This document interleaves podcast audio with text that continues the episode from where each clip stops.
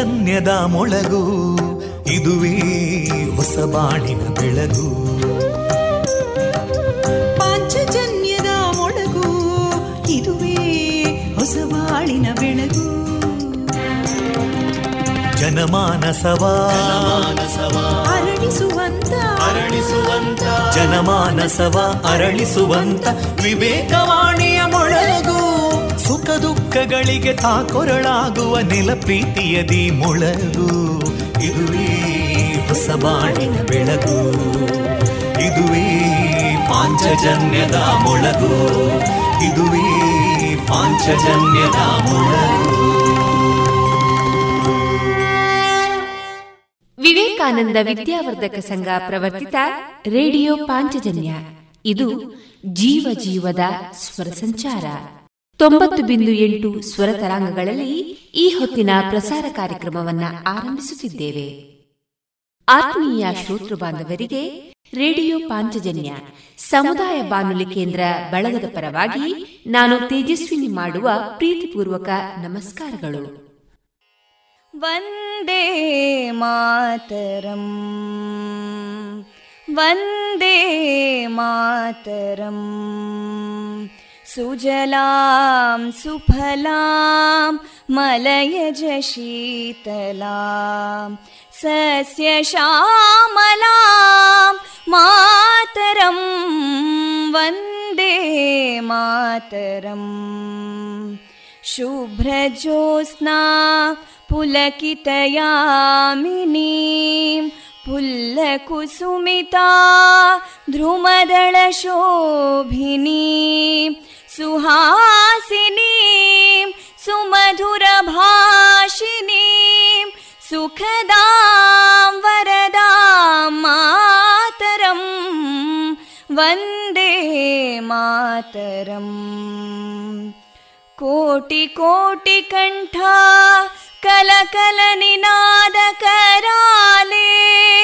कोटि कोटि भुजैदृता करकलवाले अबलां केनो मायेतो बले बहुबलधारिणीं नमामि तारिणीं रिपुदलवारिणी मातरम् वन्दे मातरम् तुमि विद्या तुमि धर्मा तुमि हृदि तुमि मर्मा त्वं हि प्राणा शरीरे बाहुते तुमि मा शक्ति हृदये तुमि मा भक्ति तोमारयी प्रतिमागडी मन्दिरे मन्दिरे वन्दे मातरम् त्वं हि दुर्गा दशप्रहरणधारिणीं कमलां कमलदलविहारिणीं वाणीं विद्यादायिनीं नमामि त्वां नमामि कमलाम् अमलामतुलां सुजलां सुफलां मातरं वन्दे मातरम् श्यामलां सरलां सुस्मितां भूषितां धरणीं भरणीं मातरं वन्दे मातरम् वन्दे मातरम्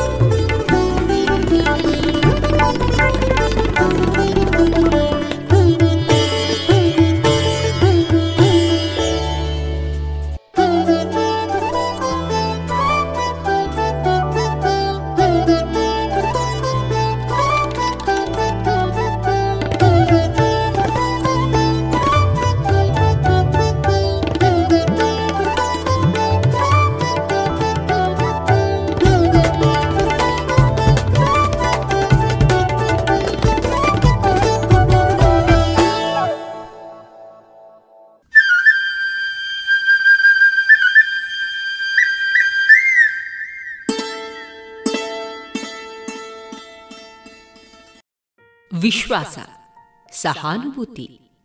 ಅಗ್ನಿಮಯ ವಿಶ್ವಾಸ. ಅಗ್ನಿಮಯ ಸಹಾನುಭೂತಿ. ಆತ್ಮಶ್ರದ್ಧೆ. ಈಶ್ವರನಲ್ಲಿ ಶ್ರದ್ಧೆ. ಇದೇ ಮಹಾತ್ಮೆಯ ಮೂಲ ಎನ್ನುವ ವಿವೇಕಾನಂದರ ಸೂಕ್ತಿಯನ್ನ ಸಾರುತ್ತಾ ಇಂದು ಪ್ರಸಾರಗೊಳ್ಳಲಿರುವ ಕಾರ್ಯಕ್ರಮ ಇಂತಿದೆ. ಮೊದಲಿಗೆ ಭಕ್ತಿಗೀತೆಗಳು ಮಾರುಕಟ್ಟೆದಾರಣೆ ಕೊರೋನಾ ಜಾಗೃತಿ ಮಾಹಿತಿ.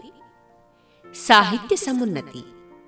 ಮೂರನೆಯ ಸರಣಿ ಕಾರ್ಯಕ್ರಮದಲ್ಲಿ ರಾಷ್ಟ್ರ ಪ್ರಶಸ್ತಿ ಪುರಸ್ಕೃತ ಶಿಕ್ಷಕರಾದ ಶ್ರೀಯುತ ಟಿ ನಾರಾಯಣ ಭಟ್ ಅವರೊಂದಿಗಿನ ಮನದಾಳದ ಮಾತುಕತೆಯ ಮುಂದುವರಿದ ಭಾಗ. ಸಂಧ್ಯಾ ರಾವ್ ಅವರ ಸಾಹಿತ್ಯದ ಭಾವಗೀತೆ. ಕುಶಲ ಹಾಸ್ಯ ಪ್ರಿಯ ಸಂಘದ ಕಲಾವಿದರಾದ ಶ್ರೀಮತಿ ಮಧುರಾ ನಾಗರಾಜ್ ಬೆಟ್ಟ ಅವರಿಂದ ಮಕ್ಕಳಿಗೊಂದು ಕತೆ. ಜಾಣ ಸುದ್ದಿಯಲ್ಲಿ ಜಾಣ ಅರಿಮೆ ಕೊನೆಯಲ್ಲಿ ಮಧುರಗಾನ ಪ್ರಸಾರವಾಗಲಿದೆ.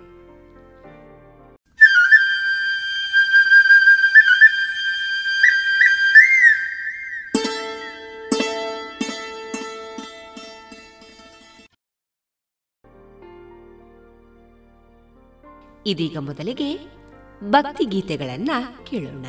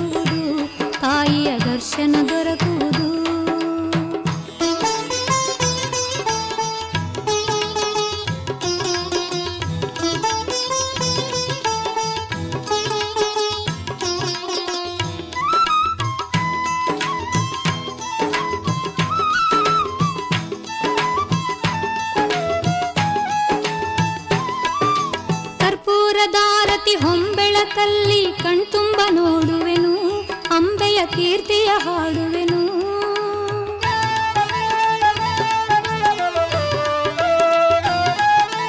ಕರ್ಪೂರದಾರತಿ ಹೊಂಬೆಳಕಲ್ಲಿ ಕಣ್ತುಂಬ ನೋಡುವೆನು, ಅಂಬೆಯ ಕೀರ್ತಿಯ ಹಾಡುವೆನು. ತಾನಾಗಿ ಬಂದ ಸಂತೋಷದಲ್ಲಿ ಮೈಯನ್ನು ಮರೆಯುವೆನು, ಪಾದಕ್ಕೆ ಮೈ ಬಾಗಿ ನಮಿಸುವೆನು. ಸಾವಿರ ಮೆಟ್ಟಿಲ ಹತ್ತಿ ಬಂದರೆ ದೊರಕುವುದು ತಾಯಿಯ ದರ್ಶನ ದೊರಕುವುದು. ಸಾವಿರ ಭಾರವ ಹೊತ್ತಿಹ ಮನಕ್ಕೆ ಶಾಂತಿಯು ಲಭಿಸುವುದು. ಚಾಮುಂಡಿ ವರವು ಲಭಿಸುವುದು. ಸಾವಿರ ಮೆಟ್ಟಿಲ ಹತ್ತಿ ಬಂದರೆ ಸನ್ನಿಧಿ ದೊರಕುವುದು. ತಾಯಿಯ ದರ್ಶನ ದೊರಕುವುದು.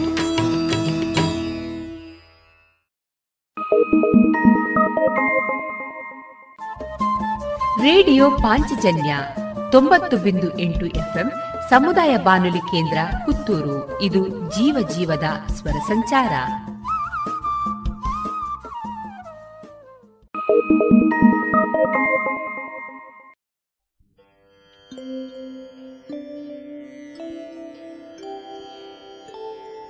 ನಮಸ್ತೆ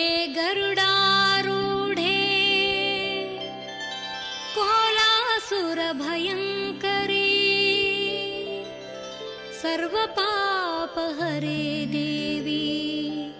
महालक्ष्मी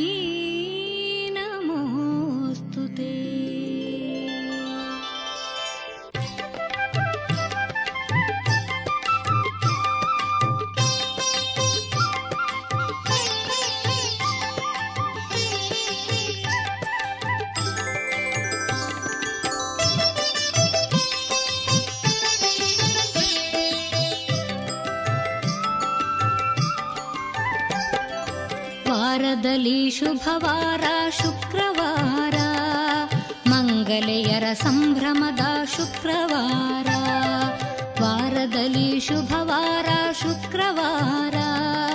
ಮಂಗಲೆಯರ ಸಂಭ್ರಮದ ಶುಕ್ರವಾರ.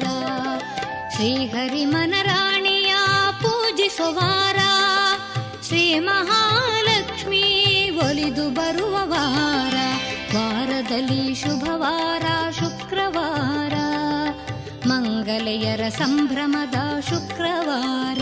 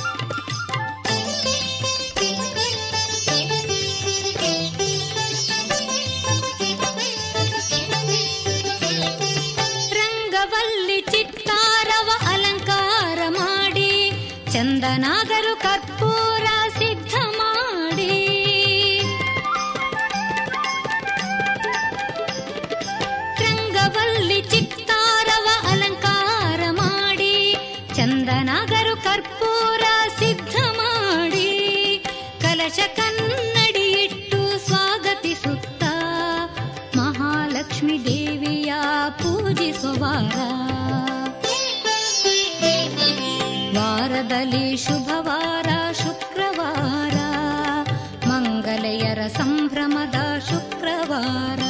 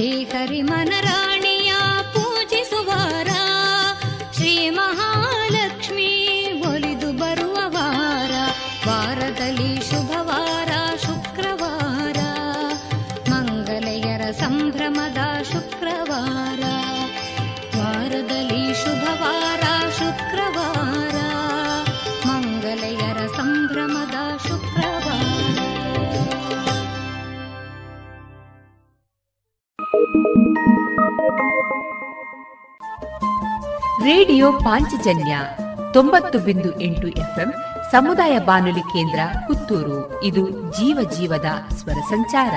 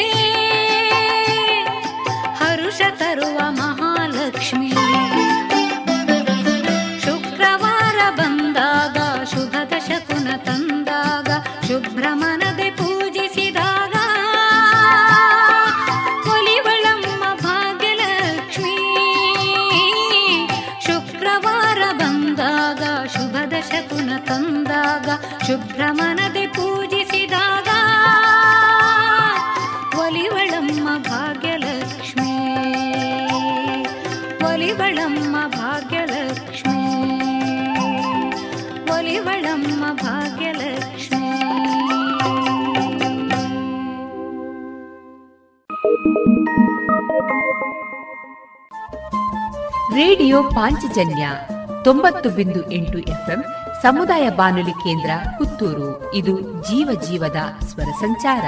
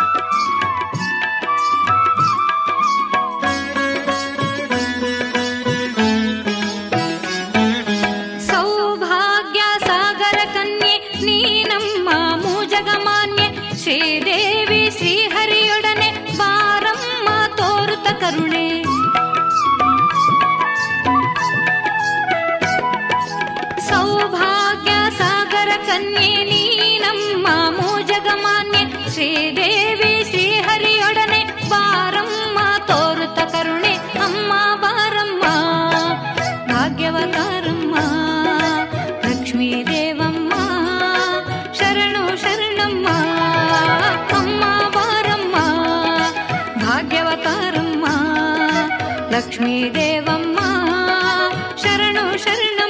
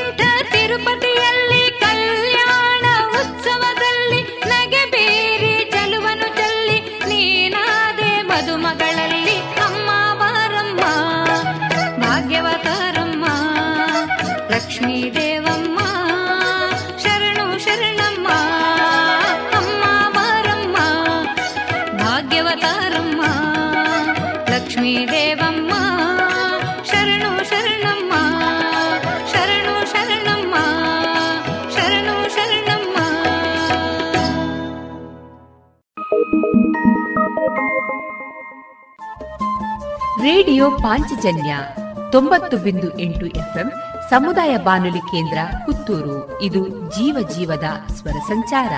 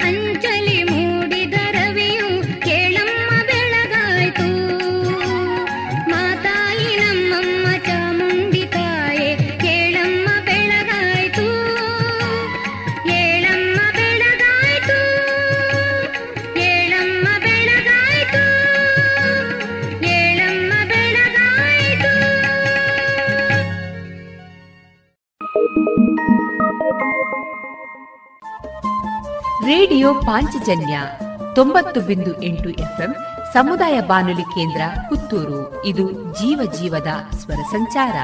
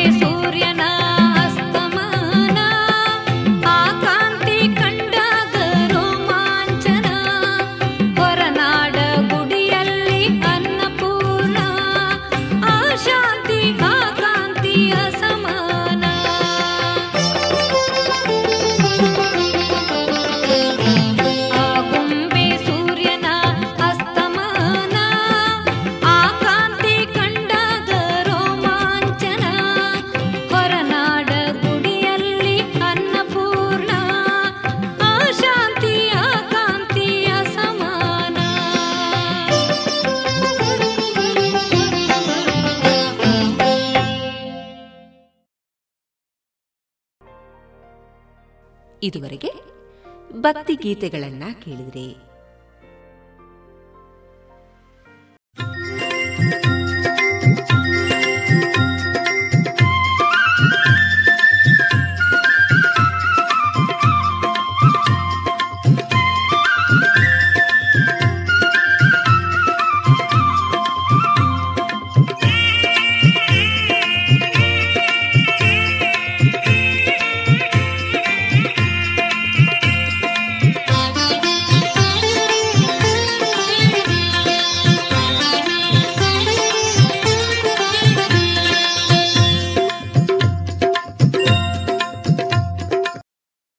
ನಿಮ್ಮ ಕೈಗಳನ್ನು ತೊಳೆಯುವುದು ಬಹಳ ಸರಳ ಎಂದು ಅನಿಸುತ್ತದೆ. ಆದರೆ ಇದು ಇದೀಗ ನಿಮ್ಮ ಆರೋಗ್ಯಕ್ಕಾಗಿ ನೀವು ಮಾಡಬಹುದಾದ ಅತಿ ಮುಖ್ಯವಾದದ್ದು. ನಿಮ್ಮ ಕೈಗಳನ್ನು ಸಾಬೂನಿನಿಂದ ತೊಳೆಯುವುದು ವೈರಸ್ ವಿರುದ್ಧದ ಅತ್ಯುತ್ತಮ ಅಸ್ತ್ರವಾಗಿದೆ. ಇದು ವೈರಸ್ ಅನ್ನು ಕೊಲ್ಲುತ್ತದೆ ಮತ್ತು ಅದು ನಿಮಗೆ ಅಥವಾ ನಿಮ್ಮ ಕುಟುಂಬಕ್ಕೆ ಸೋಂಕು ತಗಲದಂತೆ ಕಾಪಾಡುತ್ತದೆ. ನಾವು ಯಾವಾಗಲೂ ಕೈ ತೊಳೆಯುವುದಕ್ಕಿಂತ ಸ್ವಲ್ಪ ಬೇರೆ ರೀತಿಯಲ್ಲಿ ಕೈ ತೊಳೆಯಬೇಕು. ನಮ್ಮಲ್ಲಿ ಹೆಚ್ಚಿನವರು ಐದು ಕ್ಷಣಗಳಲ್ಲಿ ಕೈ ತೊಳೆದುಕೊಂಡು ಮುಗಿಸ್ತೀವಿ. ಆದರೆ ಈ ಸಂದರ್ಭದಲ್ಲಿ ಇದು ಬೇರೆಯಾಗಿರಬೇಕು. ನಿಮ್ಮ ಮನೆಯಲ್ಲಿ ಶುದ್ಧ ನೀರಿನ ಮೂಲವಿದೆ ಎಂದು ಖಚಿತಪಡಿಸಿಕೊಳ್ಳಿ. ಇದು ಕೈ ಬೋರಿನಂತಹ ಶುದ್ಧ ನೀರಿನ ಮೂಲದಿಂದ ತುಂಬಿದ ಬಕೆಟ್ ಆಗಿರಬಹುದು. ಅದರಲ್ಲಿ ಏನೂ ಬೀಳದಂತೆ ಆ ಬಕೆಟನ್ನು ಮುಚ್ಚಿಡಿ. ಮತ್ತು ನಿಮ್ಮ ಕೈಗಳನ್ನು ತೊಳೆಯಲು ಬಕೆಟ್ನಿಂದ ನೀರನ್ನು ತೆಗೆದುಕೊಳ್ಳಲು ಶುದ್ಧವಾದ ತಂಬಿಗೆಯನ್ನು ಬಳಸಿ.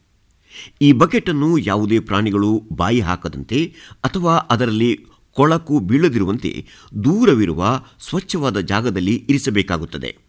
ನಿಮ್ಮ ಮನೆಯಲ್ಲಿ ನೀವು ಸಿಂಕ್ ಅಥವಾ ನೀರಿನ ಕೊಳ ಇದ್ದರೆ ನೀವು ಅದನ್ನೇ ಬಳಸಿ. ನಿಮ್ಮ ಹತ್ತಿರ ಇರಬೇಕಾದ ಮತ್ತೊಂದು ವಸ್ತು ಸೋಪ್. ನಿಮ್ಮ ಕೈಗಳನ್ನು ಸೋಪ್ ಮತ್ತು ನೀರು ಎರಡನ್ನು ಬಳಸಿ ತೊಳೆದುಕೊಳ್ಳುವುದು ತುಂಬ ಮುಖ್ಯ. ಹೌದು ನೀವು ಸಾಬೂನು ಖರೀದಿಸಬೇಕಾಗಬಹುದು. ಆದರೆ ಈ ಹಣವನ್ನು ಈಗ ಸಾಬೂನಿಗಾಗಿ ಖರ್ಚು ಮಾಡುವುದರಿಂದ ಭವಿಷ್ಯದಲ್ಲಿ ನಿಮ್ಮ ಹಣವನ್ನು ಉಳಿಸುತ್ತದೆ. ಏಕೆಂದರೆ ನೀವು ಅನಾರೋಗ್ಯಕ್ಕೆ ಒಳಗಾಗುವುದಿಲ್ಲ. ಕೈಗಳನ್ನು ತೊಳೆಯುವುದು ತುಂಬ ಸರಳವಾಗಿದೆ. ನಿಮ್ಮ ಕೈಗಳನ್ನು ಒದ್ದೆ ಮಾಡಿ. ಸಾಬೂನು ಹಚ್ಚಿಕೊಳ್ಳಿ. ನಿಮ್ಮ ಎರಡೂ ಕೈಗಳನ್ನು ಇಪ್ಪತ್ತು ಸೆಕೆಂಡುಗಳ ಕಾಲ ಒಟ್ಟಿಗೆ ಉಜ್ಜಿಕೊಳ್ಳಿ. ಹೌದು ಪೂರ್ತಿ ಇಪ್ಪತ್ತು ಕ್ಷಣಗಳವರೆಗೆ ಉಜ್ಜಿಕೊಳ್ಳಬೇಕು. ನಿಮ್ಮ ಬೆರಳುಗಳ ನಡುವೆ ಮತ್ತು ನಿಮ್ಮ ಬೆರಳಿನ ಉಗುರುಗಳ ಕೆಳಗೆ ತೊಳೆಯಲು ಮರೆಯಬೇಡಿ. ನೀವು ಕೈ ತೊಳೆಯುವುದು ಮುಗಿದ ಮೇಲೆ ನಿಮ್ಮ ಕೈಗಳನ್ನು ಗಾಳಿಯಲ್ಲಿ ಒಣಗಿಸಿ. ಹೀಗೆ ಕೈ ತೊಳೆದಾದ ಮೇಲೆ ಯಾವುದು ಬಟ್ಟೆ ಅಥವಾ ಚಿಂದಿಯಂತಹ ಬಟ್ಟೆಗೆ ಕೈ ಒರೆಸಬೇಡಿ. ಏಕೆಂದರೆ ನಿಮ್ಮ ಕೈಗಳು ಮತ್ತೆ ಕೊಳಕಾಗುತ್ತವೆ. ನಿಮ್ಮ ಕೈಗಳನ್ನು ತೊಳೆಯಲು ನೀವು ನೆನಪಿನಲ್ಲಿ ಇಡಬೇಕಾದ ಕೆಲವು ಪ್ರಮುಖ ಸಮಯಗಳೆಂದರೆ, ನೀವು ಹೊರಗಿನಿಂದ ಮನೆಗೆ ಬಂದಾಗಲೆಲ್ಲ, ಹೊಲಗದ್ದೆ ಅಥವಾ ಮಾರುಕಟ್ಟೆ ಇತ್ಯಾದಿಗಳಿಗೆ ಹೋಗಿ ಬಂದಾಗ, ನೀವು ಸ್ನಾನಗೃಹಕ್ಕೆ ಹೋದ ನಂತರ ಅಥವಾ ನೀವು ಕೆಮ್ಮು ಅಥವಾ ಸೀನಿದ ನಂತರ, ನೀವು ಖಂಡಿತವಾಗಿಯೂ ನಿಮ್ಮ ಕೈಗಳನ್ನು ತೊಳೆಯಬೇಕು. ಈ ಸಮಯದಲ್ಲಿ ಸಾಧ್ಯವಾದಷ್ಟು ಹೆಚ್ಚಾಗಿ ನಿಮ್ಮ ಕೈಗಳನ್ನು ತೊಳೆಯುವುದು ಒಳ್ಳೆಯದು. ನಿಮಗೆ ಅವಕಾಶ ಇದ್ದಾಗಲೆಲ್ಲ ಮಾಡಿ.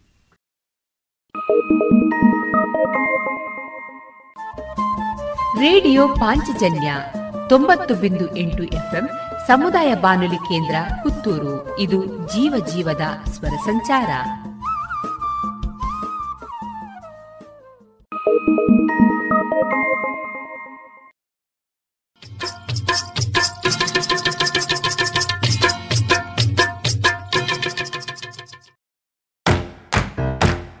ಬನ್ನಿ ಎಲ್ಲ ಸೇರಿ ಹೊಸ ಹೆಜ್ಜೆ.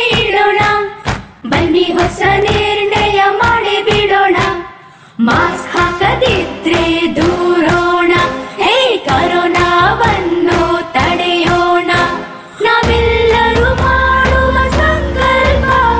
ನಾವೇ ಭರವಸೆ ನೀಡೋಣ. ಮಾಸ್ಕ್ ಹಾಕದಿದ್ರೆ ದೂರೋಣ. ಹೇ ಕರೋನಾವನ್ನು ತಡೆಯೋಣ. ಭಾರತ ಸರ್ಕಾರದ ಮೂಲಕ ಸಾರ್ವಜನಿಕ ಹಿತಾಸಕ್ತಿ ಮೇರೆಗೆ ಪ್ರಕಟಿಸಲಾಗಿದೆ.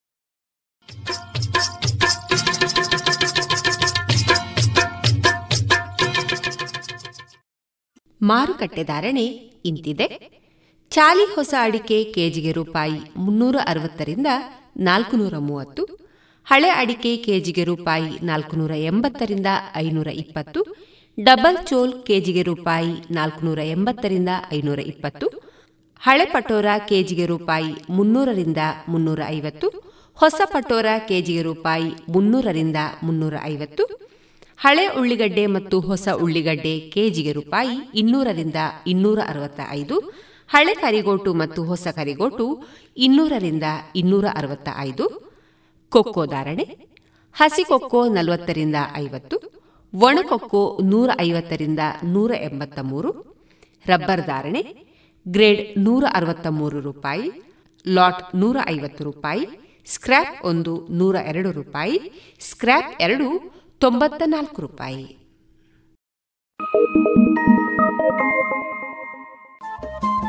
ರೇಡಿಯೋ ಪಾಂಚಜನ್ಯ ತೊಂಬತ್ತು ಬಿಂದು ಎಂಟು ಎಫ್ಎಂ ಸಮುದಾಯ ಬಾನುಲಿ ಕೇಂದ್ರ ಪುತ್ತೂರು. ಇದು ಜೀವ ಜೀವದ ಸ್ವರ ಸಂಚಾರ.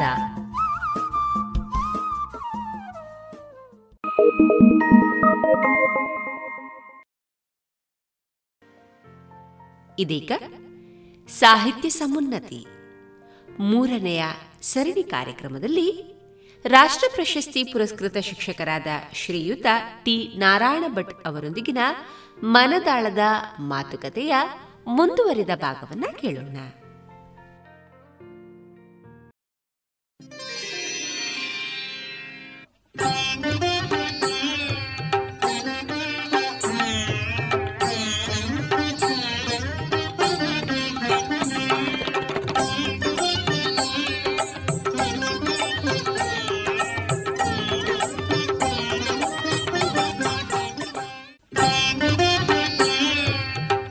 ಸಾಹಿತಿಗಳೊಂದಿಗಿನ ಮಾತುಕತೆಯ ಸರಣಿ ಸಾಹಿತ್ಯ ಸಮುನ್ನತಿಗೆ ಆತ್ಮೀಯ ಸ್ವಾಗತ. ಸಾಹಿತಿಗಳು ತಮ್ಮ ಬದುಕು, ಬರಹ ಮತ್ತು ಸಾಮುದಾಯಿಕ ಜವಾಬ್ದಾರಿಗಳನ್ನು ಶ್ರೋತೃಗಳೊಂದಿಗೆ ಹಂಚಿಕೊಳ್ಳುವ ಕಾರ್ಯಕ್ರಮವೇ ಸಾಹಿತ್ಯ ಸಮುನ್ನತಿ.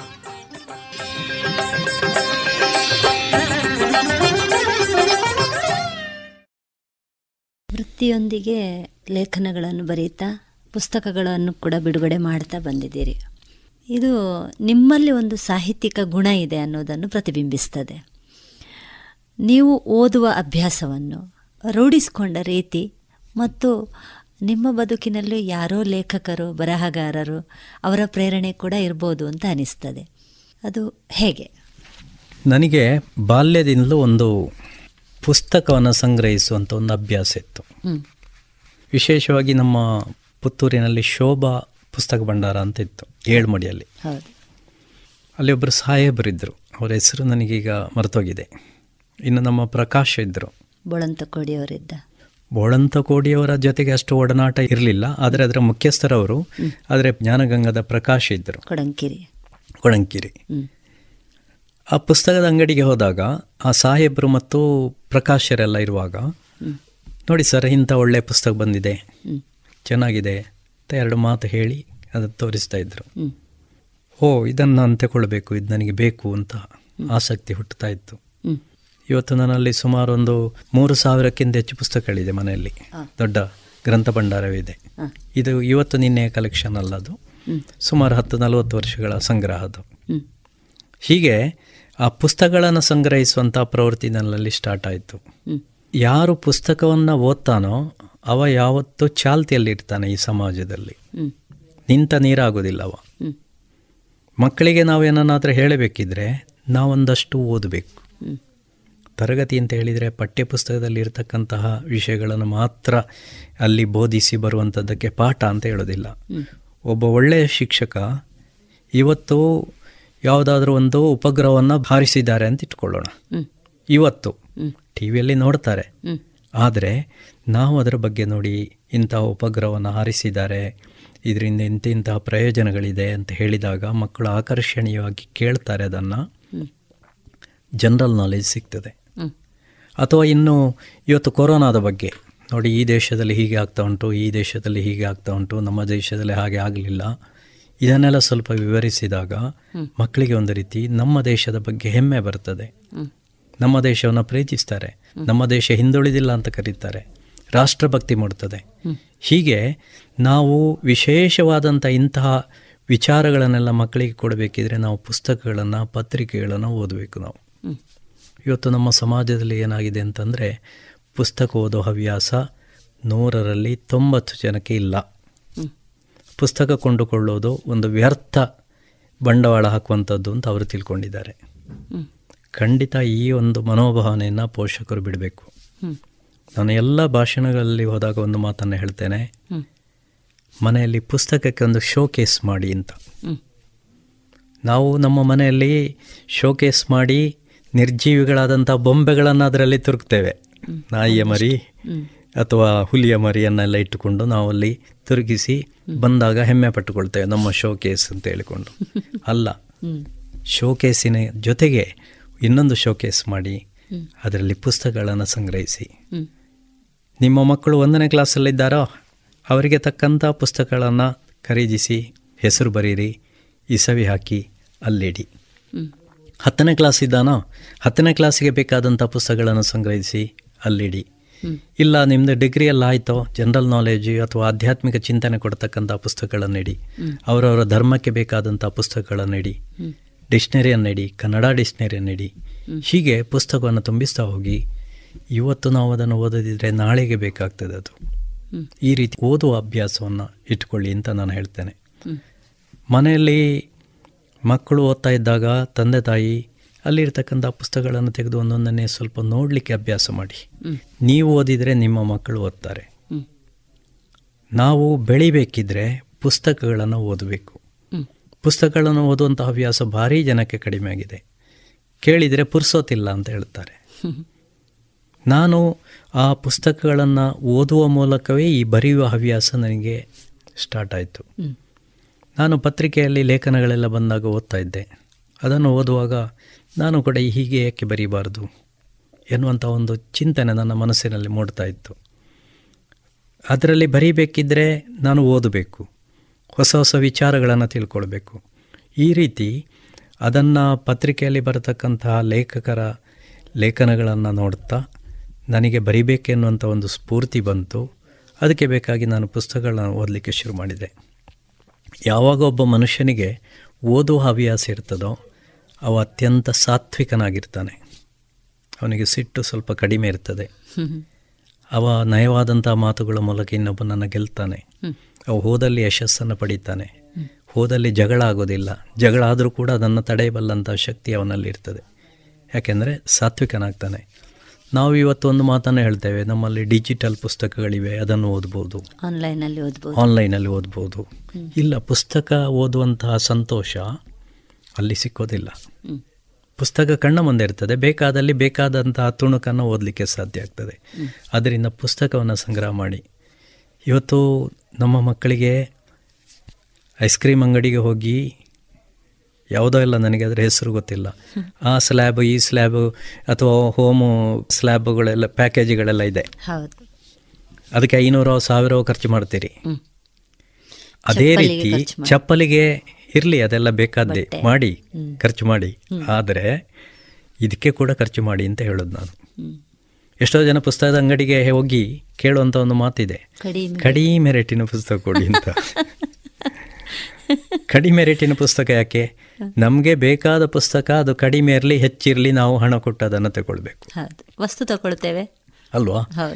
ಒಂದು ಡ್ರೆಸ್ಸಿಗೆ ಇವತ್ತೆರಡು ಸಾವಿರ ಮೂರು ಸಾವಿರ ಖರ್ಚು ಮಾಡ್ತೇವೆ. ಒಂದು ನೂರ ಇನ್ನೂರು ರೂಪಾಯಿ ಕೊಟ್ಟರೆ ಒಳ್ಳೆ ಪುಸ್ತಕ ಸಿಗ್ತದೆ. ಅದನ್ನು ಯಾಕೆ ತಗೊಳ್ಬಾರ್ದು? ಈ ರೀತಿ ಮಕ್ಕಳಿಗೆ ಓದುವ ಒಂದು ಹವ್ಯಾಸವನ್ನು ಅಭ್ಯಾಸ ಮಾಡಿಸಿ ನಿಮ್ಮ ಮಕ್ಕಳು ಒಳ್ಳೆಯದಾಗ್ತಾರೆ ನಿಮ್ಮ ಮಕ್ಕಳು ಈ ಸಮಾಜದ ಅಮೂಲ್ಯ ರತ್ನಗಳಾಗ್ತಾರೆ. ಇವತ್ತು ನಾವೇನು ಮಾಡ್ತೇವೆ ಅಂದರೆ ಮಕ್ಕಳನ್ನು ಹಣ ಸಂಪಾದಿಸುವ ಯಂತ್ರಗಳನ್ನಾಗಿ ಮಾತ್ರ ಮಾಡ್ತೇವೆ. ನಮ್ಮ ಮಕ್ಕಳ ತಲೆಗೆ ಏನನ್ನು ತುರುಗುತ್ತೇವೆ ಅಮೇರಿಕಕ್ಕೆ ಹೋದರೆ ಅಷ್ಟು ಲಕ್ಷ ಇದೆ. ನನ್ನ ಚಿಕ್ಕಮ್ಮನ ಮಗನಿಗೆ ಇಷ್ಟು ಲಕ್ಷ ಸಿಗ್ತಾ ಉಂಟು. ಈ ರೀತಿ ಹಣ ಸಂಪಾದನೆ ಮಾಡೋದನ್ನೇ ನಾವು ಕಲಿಸ್ತಾ ಇದ್ದೇವೆ. ಇದರಿಂದ ನಿಮ್ಮ ಮಕ್ಕಳು ಉದ್ಧಾರ ಆಗೋದಿಲ್ಲ. ಆ ಉದ್ಯೋಗ ಶ್ರೇಷ್ಠವಾದ್ದು. ಆ ಉದ್ಯೋಗ ಶ್ರೇಷ್ಠ. ಇದು ಕನಿಷ್ಠ. ಉದ್ಯೋಗ ಶ್ರೇಷ್ಠ ಉದ್ಯೋಗ ಯಾವುದು ಅಂತ ಕೇಳಿದರೆ ಈ ಸಮಾಜಕ್ಕೆ ನಾವೇನನ್ನಾದರೂ ಕೊಡ್ತೇವೋ ಅದು ಶ್ರೇಷ್ಠ ಉದ್ಯೋಗ. ಸಂಬಳದ ಮೂಲಕ ಅದನ್ನು ಲೆಕ್ಕ ಹಾಕಬಾರ್ದು. ಇದೆಲ್ಲ ನಮ್ಮ ಚಿಂತನೆಗಳು ಬರಬೇಕಿದ್ರೆ ನಾವು ಓದೋ ಹವ್ಯಾಸವನ್ನು ನಾವು ಇಟ್ಟುಕೊಳ್ಬೇಕು. ಇವತ್ತು ಸಾಚಾ ವರದಿಯನ್ನು ಕೊಡ್ತಕ್ಕಂಥದ್ದು ಮಾಧ್ಯಮಗಳಲ್ಲಿ ಪತ್ರಿಕೆಗಳು. ಅದು ಟಿ ವಿ ಮಾಧ್ಯಮಗಳೆಲ್ಲ ಇವತ್ತು ನಿಜವಾದಂತಹ ತಾಜಾ ವರದಿಯನ್ನು ಇವತ್ತು ಕೊಡ್ತಾ ಇಲ್ಲ. ಅಥವಾ ರೇಡಿಯೋ ಪಾಂಚಜನ್ಯದಂತಹ ಈ ವಾಹಿನಿಗಳು ಸಮಾಜದಲ್ಲಿ ಒಂದು ರೀತಿ ಬದಲಾವಣೆಯನ್ನು ತರಬೇಕು ಅಂತ ಸೃಷ್ಟಿಯಾದಂತಹ ಒಂದು ಮಾಧ್ಯಮಗಳಿದು. ಇದರಿಂದ ಏನು ಅವರಿಗೆ ಉತ್ಪಾದನೆ ಆಗೋದಿಲ್ಲ, ಸಂಪಾದನೆ ಆಗೋದಿಲ್ಲ. ಇವರೆಲ್ಲ ಯಾಕೆ ವಿವೇಕಾನಂದ ವಿದ್ಯಾಸಂಸ್ಥೆಗಳವರು ಇದನ್ನು ಮಾಡಿದ್ದಾರೆ ಅಂತಂದರೆ, ನಮ್ಮ ಊರು, ನಮ್ಮ ತಾಲೂಕು ಅಥವಾ ಆಸುಬಾಸಿನ ತಾಲೂಕು ಒಂದು ಸಂಸ್ಕಾರಪೂರ್ಣವಾದಂತಹ ಸಮಾಜವನ್ನು ಇಲ್ಲಿ ಕಟ್ಟಬೇಕೆನ್ನುವಂಥ ಉದ್ದೇಶದಿಂದ ಒಳ್ಳೊಳ್ಳೆಯ ಸಾಧಕರನ್ನು ಅಥವಾ ಸಂಗೀತಗಾರರನ್ನು ಅಥವಾ ಕಲಾವಿದ ಕಲಾವಿದರನ್ನು ತರಿಸಿ ಪರಿಚಯಿಸಿ ನಮ್ಮ ಈ ಊರಿನ ಜನತೆಗೆ ಪ್ರೇರಣೆ ಕೊಡುವಂತಹ ಕೆಲಸವನ್ನು ಮಾಡ್ತಾ ಇದ್ದಾರೆ. ಇದೆಲ್ಲ ಸೇವಾ ಕ್ಷೇತ್ರಗಳು. ಹಾಗೆ ಇಂಥ ಭಾವನೆ ಬರಬೇಕಿದ್ರೆ ಅವರಿಗೆ ಈ ಕೃತಿಗಳನ್ನು ಓದುವ ಮೂಲಕವೋ ಅಥವಾ ಅದನ್ನು ಅಭ್ಯಾಸ ಮಾಡುವ ಮೂಲಕವೋ ಆ ಒಂದು ಮನೋಭಾವನೆ ಹುಟ್ಟಬೇಕು. ಇದರ ಬದಲು ಇನ್ನೊಂದು ಏನೋ ವ್ಯಾಪಾರಿ ಕೇಂದ್ರ ಮಾಡ್ತಿದ್ರೆ ಇಲ್ಲಿ ಇಷ್ಟು ಜಾಗದಲ್ಲಿ ತುಂಬ ಸಂಪಾದನೆ ಮಾಡ್ಬೋದಿತ್ತು. ಪಾಂಚಜನ್ಯದ ಈ ಎರಡು ಮೂರು ಕೊಠಡಿಗಳಲ್ಲಿ ಒಳ್ಳೆಯ ಒಂದು ಸ್ಟಾಲನ್ನು ಯಾವುದಾದ್ರೂ ಜ್ಯೂಸ್ ಸೆಂಟರೋ ಅಥವಾ ಇನ್ಯಾವುದೋ ಹಾಕ್ತಿದ್ರೆ ಒಳ್ಳೆ ವ್ಯಾಪಾರ ಮಾಡ್ಬೋದಿತ್ತು. ವ್ಯಾಪಾರೀಕರಣ ಈ ಸಂಸ್ಥೆಯ ಉದ್ದೇಶ ಅಲ್ಲ. ಉದ್ದೇಶ ಅಲ್ಲ. ಆದ್ದರಿಂದ ಈ ಸಮಾಜಕ್ಕೆ ನಾವೇನನ್ನಾದರೂ ಕೊಟ್ಟು ಅದನ್ನು ಬೆಳೆಸುವಂಥ ಕೆಲಸವನ್ನು ಮಾಡಬೇಕಾದ್ದು ನಮ್ಮ ಜವಾಬ್ದಾರಿ. ಇದನ್ನೆಲ್ಲ ಮಾಡಬೇಕಿದ್ರೆ ಓದೋ ಹವ್ಯಾಸ ನಮ್ಮಲ್ಲಿ ಬರಬೇಕು. ಪೋಷಕರು ಮಕ್ಕಳನ್ನು ಓದಿಸಲಿಕ್ಕೆ ಕಲಿಸಿ. ಒಂದು ಕಡೆಯಿಂದ ಶಾಲೆಯು ನಿಂತಿದೆ. ಇನ್ನೊಂದು ಕಡೆಯಿಂದ ಮಕ್ಕಳನ್ನು ತೊಡಗಿಸಿಕೊಳ್ಳುವುದು ಹೇಗೆ? ಅವರನ್ನು ಒಳ್ಳೆಯ ಅಭ್ಯಾಸಗಳಿಗೆ ರೂಢಿಸಿಕೊಳ್ಳುವಂತೆ ಮಾಡೋದು ಹೇಗೆ ಅನ್ನೋದು ಕೂಡ ಒಂದು ಸವಾಲಾಗಿ ಕಾಣ್ತಾ ಇದೆ. ಖಂಡಿತ ಹೌದು. ಇದರ ಬಗ್ಗೆ ಆಗಾಗ ಒಂದಷ್ಟು ಹಿರಿಯರ ತಜ್ಞರ ಮಾತುಗಳನ್ನು ಕೇಳ್ತಾ ಇದ್ದೇವೆ. ಈಗ ವಿದ್ಯಾರ್ಥಿ ದೆಸೆಯಲ್ಲಿ ತನ್ನನ್ನು ಯಾವ ರೀತಿ ತೊಡಗಿಸಿಕೊಳ್ಬೇಕು? ಪೋಷಕರು ತುಂಬ ಎಚ್ಚರ ವಹಿಸಬೇಕು. ನಾನು ತುಂಬ ಪೋಷಕರು ಹೇಳೋ ಮಾತನ್ನು ಕೇಳಿದ್ದೇನೆ. ಮಕ್ಕಳು ಹಾಳಾಗಿ ಹೋದರು ಸರ್ ಅಂತ. ಮಕ್ಕಳು ಹಾಳಾಗಿ ಹೋದರೆ ಇವತ್ತು ಶಾಲೆಗಳು ಕಾರಣ ಅಲ್ಲ. ಯಾಕೆಂದರೆ ಈಗ ಶಾಲೆ ಇಲ್ಲ ಈಗ ಪೋಷಕರು ಕಾರಣ. ಯಾಕೆ ಪೋಷಕರು ಕಾರಣ ಅಂತಂದರೆ ಪೋಷಕರು ಮನೆಯಲ್ಲಿ ಆ ಮಕ್ಕಳಿಗೆ ಬೇಕಾದಂಥ ವೇಳಾಪಟ್ಟಿಯನ್ನು ತಯಾರಿಸಲಿಲ್ಲ. ಅಥವಾ ಆ ಮಕ್ಕಳನ್ನು ಯಾವುದರಲ್ಲ ತೊಡಗಿಸಲಿಲ್ಲ. ಅದರಿಂದಾಗಿ ಇವತ್ತು ಮಕ್ಕಳು ಹಾಳಾಗಿ ಹೋಗ್ತಾ ಇದ್ದಾರೆ. ಇವತ್ತು ಮಕ್ಕಳಿಗೆ ಮನೆಯಲ್ಲಿ ಏನು ಮಾಡಬೇಕು ಅಂತಂದರೆ ಹೆಚ್ಚಾಗಿ ಹಳ್ಳಿ ಕಡೆಗಳಿಂದಲೇ ಶಾಲೆಗೆ ಬರುವಂಥ ಮಕ್ಕಳು ಇರ್ತಾರೆ ಇಡೀ ನಮ್ಮ ತಾಲೂಕಿನ ಮಕ್ಕಳಲ್ಲಿ ಸುಮಾರು ಏಯ್ಟಿ ಪರ್ಸೆಂಟ್ ಹಳ್ಳಿ ಪ್ರದೇಶಗಳಿಂದಲೇ ಬರುವವರು. ಸರಿಯಲ್ಲ? ಸರಿ ಹೌದು. ಇಪ್ಪತ್ತು ಪರ್ಸೆಂಟ್ ನಗರ ಪ್ರದೇಶಗಳಲ್ಲಿರ್ಬೋದು. ನಾನು ಹೆಚ್ಚು ಜನರನ್ನು ಉದ್ದೇಶಿಸಿ ಹೇಳ್ತೇನೆ. ಈಗ ಮನೆಯಲ್ಲಿ ಒಂದಷ್ಟು ಜಾಗ ಇರ್ತದೆ. ಅದರಲ್ಲಿ ಒಂದು ಐವತ್ತು ನೂರು ಅಡಿಕೆ ಗಿಡ ತೆಂಗಿನ ಗಿಡ ಇತ್ಯಾದಿ ಇರ್ತದೆ. ಮಕ್ಕಳನ್ನು ಚಿಕ್ಕ ಮಕ್ಕಳಾದರೂ ಅವರಿಗೆ ಅದರ ಸನಿಹಕ್ಕೆ ಕರ್ಕೊಂಡು ಹೋಗಬೇಕು. ಅವರಿಂದ ಸಾಧ್ಯ ಆಗುವಂತಹ ಕೆಲಸಗಳನ್ನು ಮಾಡಿಸಬೇಕು. ಹಿಡೀ ದಿವಸ ಅಲ್ಲ. ಕಷ್ಟ ಕೊಡುವ ಕೆಲಸಗಳು ಅಲ್ಲ. ಅವರಿಗೆ ಭಾರ ಆಗುವಂಥ ಕೆಲಸಗಳಲ್ಲ. ನಿಮ್ಮ ವೇಳಾಪಟ್ಟಿಯಲ್ಲಿ ಒಂದು ಎರಡು ಗಂಟೆ ಮನೆಯಲ್ಲಿ ಆ ಕೆಲಸಕ್ಕೆ ಮಕ್ಕಳನ್ನು ತೊಡಗಿಸಿಕೊಳ್ಳಿ. ಕಸ ಗುಡಿಸೋದು ಹಿಡಿಸುಡಿ ತಯಾರಿಸೋದು ಇಂಥದ್ದೇನಾದರೂ ನೀವು ಮನೆಯಲ್ಲಿ ಕೆಲಸ ಮಾಡ್ತೀರಿ ಅಂತಾದರೆ ಅದರಲ್ಲಿ ತೊಡಗಿಸಿಕೊಳ್ಳಿ.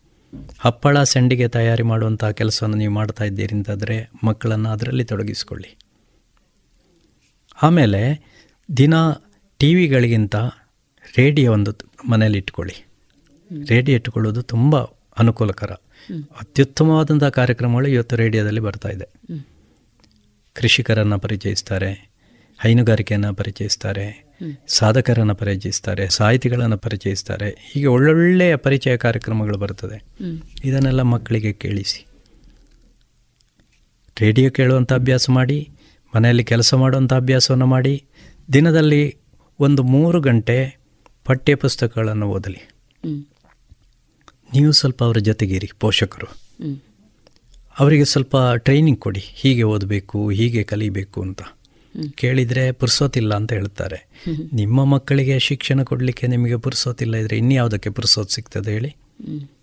ಅದರಿಂದ ನಮ್ಮ ಮಕ್ಕಳಿಗೋಸ್ಕರ ನಾವು ತ್ಯಾಗ ಮಾಡಲಿಕ್ಕೆ ಪೋಷಕರು ಕೂಡ ಸಿದ್ಧರಿರಬೇಕು. ಕೊರೋನಾ ಯಾರು ಉಂಟು ಮಾಡಿದಂತಹ ಒಂದು ಇದಲ್ಲ.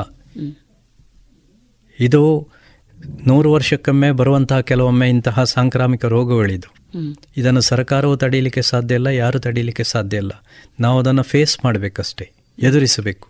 ಎದುರಿಸಿ ಅದರಲ್ಲಿ ಯಶಸ್ಸನ್ನು ಸಾಧಿಸಬೇಕು.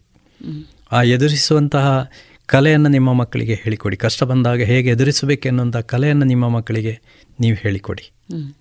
ಹೀಗೆ ದಿನನಿತ್ಯ ಮಕ್ಕಳನ್ನು ತೊಡಗಿಸಿಕೊಳ್ಳಲಿಕ್ಕೆ ಹೇಗೆ ಸಾಧ್ಯ ಅನ್ನೋದನ್ನು ನಿಮ್ಮ ಮಕ್ಕಳಿಗೆ ಒಂದು ಶಿಕ್ಷಣ ಕೊಡಿ. ಎಲ್ಲ ಪುಸ್ತಕಗಳನ್ನು ಓದುವಂಥದ್ದು, ಮನೆ ಕೆಲಸಗಳನ್ನು ಮಾಡುವಂಥದ್ದು, ರೇಡಿಯೋ ಕೇಳುವಂಥದ್ದು, ಇನ್ನು ಸ್ವಚ್ಛತೆ ಇತ್ಯಾದಿಗಳ ಬಗ್ಗೆ. ಅದರ ಅವಶ್ಯಕತೆ ಏನು ಇದನ್ನೆಲ್ಲ ತಿಳಿಸಿ. ಇನ್ನು ಕೊರೋನಾದ ಬಗ್ಗೆ ಹೀಗೆ ಮಾಡಿದರೆ ಹೀಗೆ ಆಗ್ತದೆ. ಸ್ವಚ್ಛತೆಯನ್ನು ಯಾಕೆ ಕಾಪಾಡಿಕೊಳ್ಳಬೇಕು? ಇದನ್ನು ತಿಳಿಸಿ. ಹೀಗಾದಾಗ ದಿನನಿತ್ಯ ಮನೆಯಲ್ಲಿ ಕೂಡ ಕೂತಾಗ ಇವನಿಗೆ ಸಾಕಷ್ಟು ಲೋಕಾನುಭವ ಸಿಗ್ತದೆ ಮಗುವಿಗೆ. ಈಗ ಮಗುವಿಗೆ ಒಳ್ಳೆಯ ಶಿಕ್ಷಣ ಕೊಡಬೇಕಾದಂಥ ಜವಾಬ್ದಾರಿ ಇಂತಹ ಬದುಕಿನ ಶಿಕ್ಷಣ ಕೊಡಬೇಕಾದಂಥ ಜವಾಬ್ದಾರಿ ಪೋಷಕರಿಗಿದೆ. ಈ ಕೊರೋನಾ ಸಂದರ್ಭದಲ್ಲಿ ಈ ರೀತಿ ಬಳಕೆ ಮಾಡಿಕೊಳ್ಬೇಕು ಇದು ಬಿಟ್ಟು ಇದು ನಮಗೆ ಶಾಪ್ ಆಗಿದೆ. ಇದರಿಂದ ತೊಂದರೆ ಆಗಿದೆ. ನಮ್ಮ ಮಕ್ಕಳು ಹಾಳಾದರು ಅಂತ ಬೊಬ್ಬಿಡ್ತಾ ಇದ್ದರೆ ಯಾರು ಅವರನ್ನು ಒಳ್ಳೇದು ಮಾಡ್ತಾರೆ ಹೇಳಿ? ಇವತ್ತು ಶಾಲೆಗಳಿರ್ತಿದ್ರೆ ಶಾಲೆಗಳಲ್ಲಿ ಶಿಕ್ಷಕರು ಹೇಳ್ತಾ ಇದ್ದರು ಶಾಲೆಗಳಲ್ಲಿ ಹೇಳಲಿಕ್ಕೆ ಅವಕಾಶ ಇಲ್ಲ. ಆದ್ದರಿಂದ ಈ ಪ್ರಯತ್ನವನ್ನು ಪೋಷಕರು ಮಾಡಬೇಕು ಅಂತ ನಾನೊಂದು ಕಿವಿ ಮಾತನ್ನು ಹೇಳ್ತಾ ಇದ್ದೇನೆ. ಈಗ ಪುಸ್ತಕ ಹೇಳ್ತದಂತೆ ನನ್ನನ್ನು ತಲೆ ಬಗ್ಗಿಸಿ ಓದು ನಾನು ನಿನ್ನನ್ನು ತಲೆ ಎತ್ತಿ ತಿರುಗುವಂತೆ ಮಾಡ್ತೇನೆ ಅಂತ. ಹೌದು. ಮೊಬೈಲ್ ಹೇಳ್ತದಂತೆ ನನ್ನನ್ನು ತಲೆ ತಗ್ಗಿಸಿ ನೋಡು ನಿನ್ನನ್ನು ತಲೆ ಎತ್ತದ ಹಾಗೆ ನಾನು ಮಾಡ್ತೇನೆ ಈಗಾಗಲೇ ನೀವು ಮಾತಾಡಿದ ವಿಷಯಕ್ಕೆ ಪೂರಕವಾಗಿ ಪತ್ರಿಕೆಗಳಲ್ಲೂ ಮಾಧ್ಯಮಗಳಲ್ಲೂ ನಾವು ವಿಷಯಗಳನ್ನು ಓದ್ತಾ ಇದ್ದೇವೆ ಕೇಳ್ತಾ ಇದ್ದೇವೆ. ಮೊಬೈಲ್ ನೋಡ್ತಾ ಅಥವಾ ಅದನ್ನೇ ನೋಡಿಕೊಂಡು ಆಟಗಳಲ್ಲಿ ತೊಡಗಿಸಿಕೊಂಡು ಏನೋ ಆಗಬಾರದಂತಹ ಒಂದಷ್ಟು ಘಟನೆಗಳು ಆಗ್ತಾ ಇದೆ.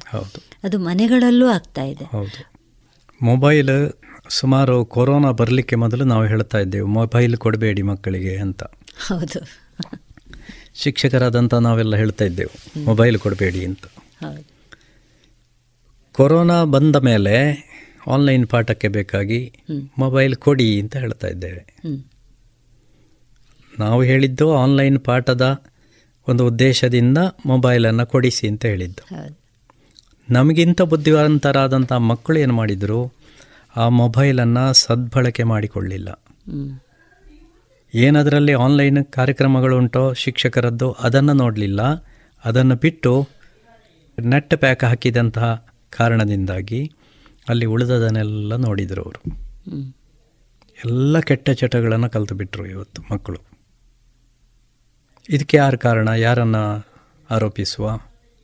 ತಂದೆ ತಾಯಿ ಹೇಳ್ಬೋದು, ನನಗೆ ಪುರ್ಸೋತಿಲ್ಲ ನಾನು ಕೆಲಸಕ್ಕೆ ಹೋಗುವ ಮಕ್ಕಳು ಅದನ್ನು ನೋಡಿದರು ಅಂತ. ಅಂಥವು ಮಕ್ಕಳು ಈಗ ಈ ಮೊಬೈಲ್ ಎನ್ನುವಂಥದ್ದನ್ನು ನೋಡುವ ಮೂಲಕ ತುಂಬ ಕೆಟ್ಟ ವಿಷಯಗಳನ್ನು ಕಲಿತು ಬಿಟ್ಟಿದ್ದಾರೆ ಇನ್ನೀಗ ಶಾಲೆ ಶುರುವಾದರೆ ಈ ಚಾಳಿಯನ್ನು ಬಿಡಿಸಬೇಕಿದ್ರೆ ಒಂದು ವರ್ಷ ಬೇಕಾದೀತು. ಹೌದು. ಆದಷ್ಟು ನಾನು ಹೇಳ್ತೇನೆ ಮೊಬೈಲನ್ನು ಕೊಟ್ಟಾಗ ಆದಷ್ಟು ಎಚ್ಚರ ವಹಿಸಿ. ಆ ಆನ್ಲೈನ್ ಪಾಠವನ್ನು ನೋಡುವ ಹೊತ್ತಿಗೆ ಮಾತ್ರ ಅದಕ್ಕೆ ಅವಕಾಶ ಕೊಡಿ. ಮತ್ತೆ ಹೊತ್ತಿನಲ್ಲಿ ಅದನ್ನು ಆಫ್ ಮಾಡಿಡಿ. ಮಕ್ಕಳ ಕೈಗೆ ಕೊಡಬೇಡಿ.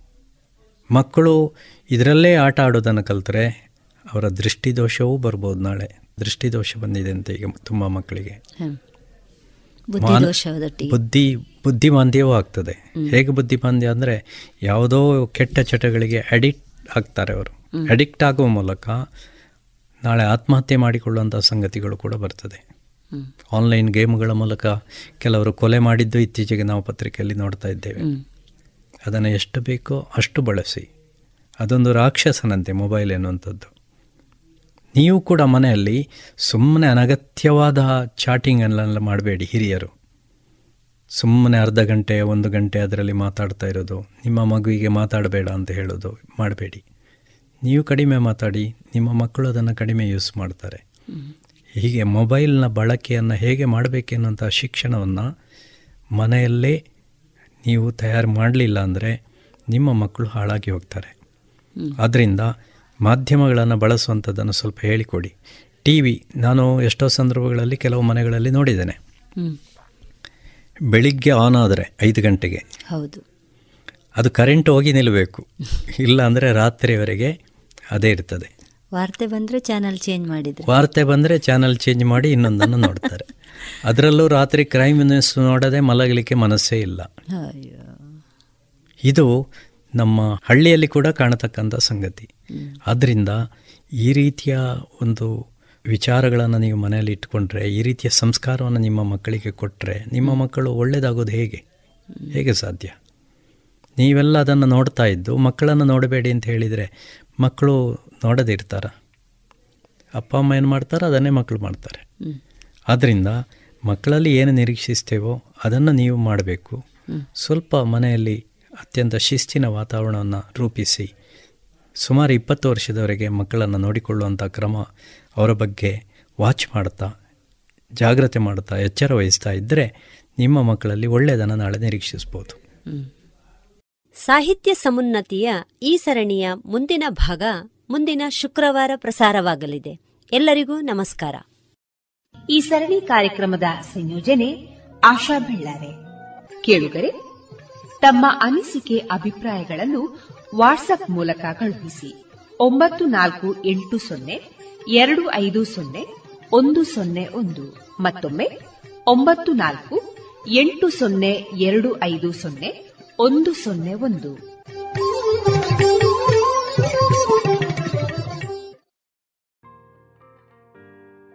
ಇದುವರೆಗೆ ಸಾಹಿತ್ಯ ಸಮುನ್ನತಿಯ ಮೂರನೆಯ ಸರಣಿ ಕಾರ್ಯಕ್ರಮದಲ್ಲಿ ರಾಷ್ಟ್ರ ಪ್ರಶಸ್ತಿ ಪುರಸ್ಕೃತ ಶಿಕ್ಷಕರಾದ ಟಿ ನಾರಾಯಣ ಭಟ್ ಅವರೊಂದಿಗಿನ ಮನದಾಳದ ಮಾತುಗಳನ್ನು ಕೇಳಿದಿರಿ. ಇನ್ನು ಮುಂದುವರಿದ ಮಾತುಕತೆ ಮುಂದಿನ ಶುಕ್ರವಾರದ ಸಂಚಿಕೆಯಲ್ಲಿ ಕೇಳೋಣ.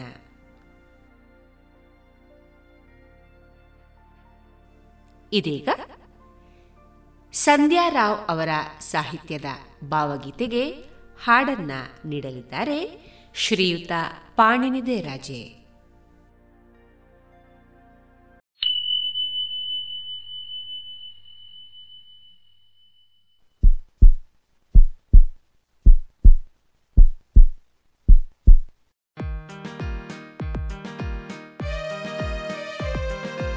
ಯಾರು ಬರೆದ ಚಿತ್ರ ನೀನು? ಯಾರು ಬರೆದ ಚಿತ್ರ ನೀನು? ನೋಡಲಿತು ಚಂದವು. ಬಿಡುವಿನಲ್ಲಿ ಬೊಮ್ಮ ಬರೆದ ಹೂವಿನಂತ ಯಾರು ಬರೆದ ಚಿತ್ರ ನೀನು? ನೋಡಲಿತು ಚಂದವು. ಬಿಡುವಿನಲ್ಲಿ ಬೊಮ್ಮ ಬರೆದ ಹೂವಿನಂತ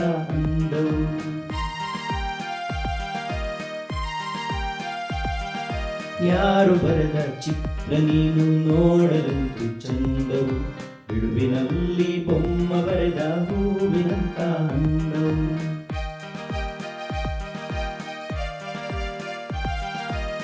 ಹಂಸ ನಡಿಗೆ ಮಂದಹಾಸ, ಮಾತು ಎನಿತು ಮಧುರವು. ಹಂಸ ನಡಿಗೆ ಮಂದಹಾಸ, ಮಾತು ಎನಿತು ಮಧುರವು. ಮಿಂಚಿನಂತೆ ಸೆಳೆವ ರೂಪ ಬಿದಿರೆ ಕತ್ತ ಚೆಲುವೆಯು. ಮಿಂಚಿನಂತೆ ಸೆಳೆವ ರೂಪ ನಿದಿರೆ ಕತ್ತ ಚೆಲುವೆಯು. ಹಂಸ ನಡಿಗೆ ಮಂದಹಾಸ, ಮಾತು ಎನಿತು ಮಧುರವು. ಹಂಸ ನಡಿಗೆ ಮಂದಹಾಸ, ಮಾತು ಎನಿತು ಮಧುರವು. ಮಿಂಚಿನಂತೆ ಸೆಳೆವ ರೂಪ ನಿದಿರೆ ಕತ್ತ ಚೆಲುವೆಯು. ಮಿಂಚಿನಂತೆ ಸೆಳೆವ ರೂಪ ನಿದಿರೆ ಕತ್ತ ಚೆಲುವೆಯು. ಯಾರು ಬರೆದ ಚಿತ್ರ ನೀನು ನೋಡಲಿತು ಚಂದ್ರವು ಬಿಡುವಿನಲ್ಲಿ ಬೊಮ್ಮ ಬರೆದ ಹೂವಿನಂತ ಅಂದವು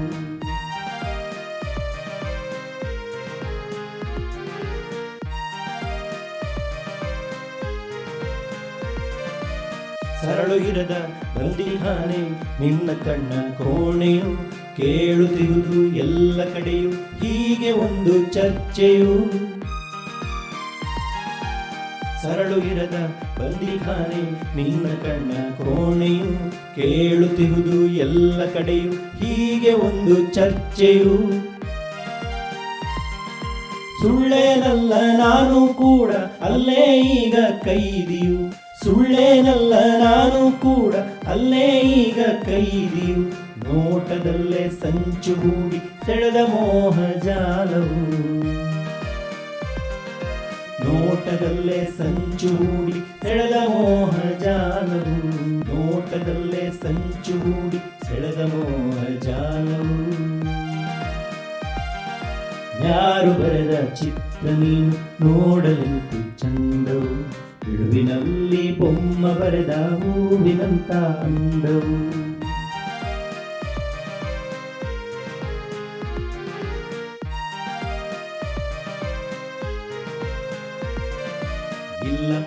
ಮುಕ್ತಿ ಪಡೆವ ಇಚ್ಛೆ ಬಂದಿ ಇರಲು ಬಯಸುವೆ. ಕಣ್ಣ ಸೆರೆಯ ಕಿಂಡಿಯೊಳಗೆ ಒಲವ ಕಿರಣ ಕಾಯುವೆ. ಇಲ್ಲ, ಮುಕ್ತಿ ಪಡೆವ ಇಚ್ಛೆ ಬಂದಿರಲು ಬಯಸುವೆ. ಕಣ್ಣ ಸೆರೆಯ ಕಿಂಡಿಯೊಳಗೆ ಒಲವ ಕಿರಣ ಕಾಯುವೆ. ಹೃದಯ ಗುಡಿಯ ಸೇರುವ ದಾರಿಯೊಂದ ತೋರಿಸು. ಇರುವೆ ಅಲ್ಲೇ ಕೊಡುವೆ ಭಾಷೆ ಪ್ರೇಮದಲ್ಲಿ ಬಂಧಿಸು.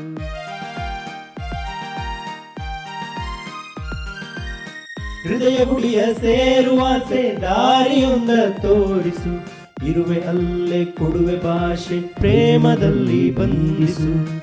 ಇರುವೆ ಅಲ್ಲೇ, ಕೊಡುವೆ ಭಾಷೆ ಪ್ರೇಮದಲ್ಲಿ ಬಂಧಿಸು. ಪ್ರೇಮದಲ್ಲಿ ಬಂಧಿಸು ಪ್ರೇಮದಲ್ಲಿ ಬಂಧಿಸು.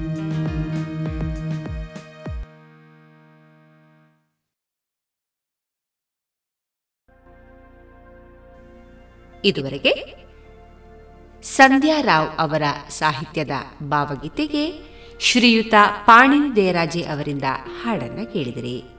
ಇದು ಪಾಣಿನಿ ದೇರಾಜೆ ಯೂಟ್ಯೂಬ್ ಚಾನೆಲ್ನ ಸಹಕಾರ.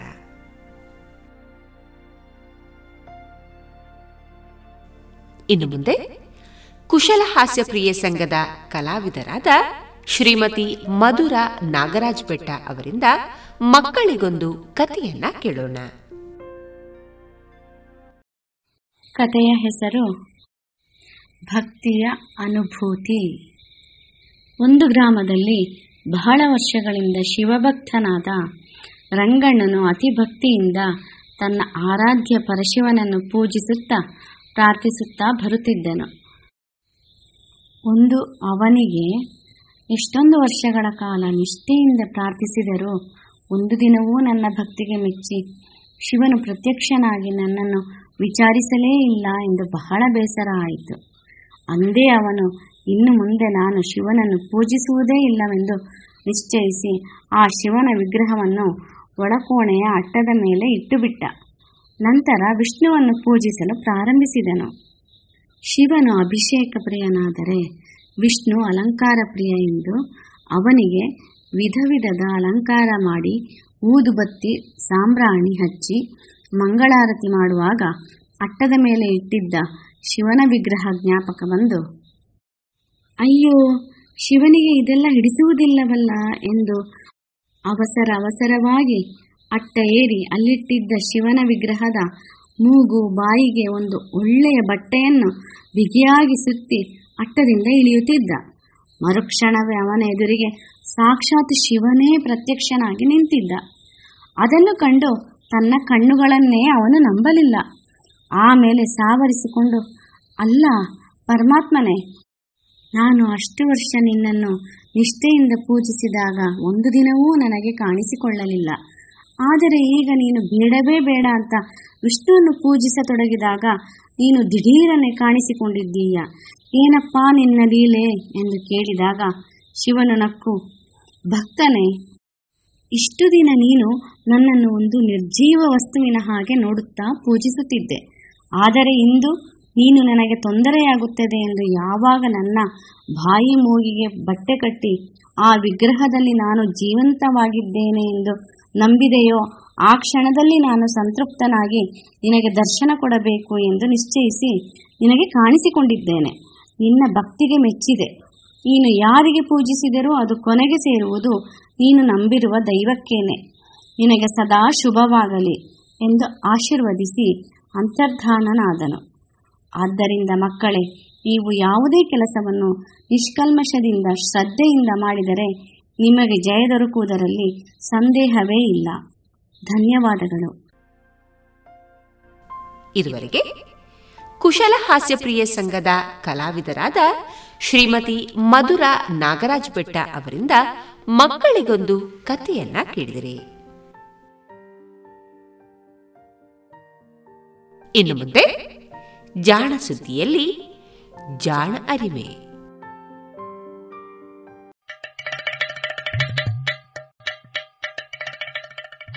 ಕೇಳು ಕೇಳು ಕೇಳು ಜಾಣ ಜಾಣ ಸುದ್ದಿಯ ಕೇಳು ಕೇಳು ಕೇಳು ಜಾಣ. ಇಂದು ಹಂದು ಮುಂದು ಹಿಂದು ಹರಿವು ತಿಳಿವು ಚುಟುಕು ಬೆರಗು ನಿತ್ಯ ನುಡಿಯುವತ್ತು ತರಲು ನಿತ್ಯ ನುಡಿಯುವತ್ತು ತರಲು ಕೇಳಿ ಜಾಣರ ಜಾಣ ಸುದ್ದಿಯ ಕೇಳು ಕೇಳು ಕೇಳು ಜಾಣ. ಜಾಣ ಸುದ್ದಿಯ ಕೇಳು ಕೇಳು ಕೇಳು ಜಾಣ. ಜಾಣ ಅರಿಮೆ.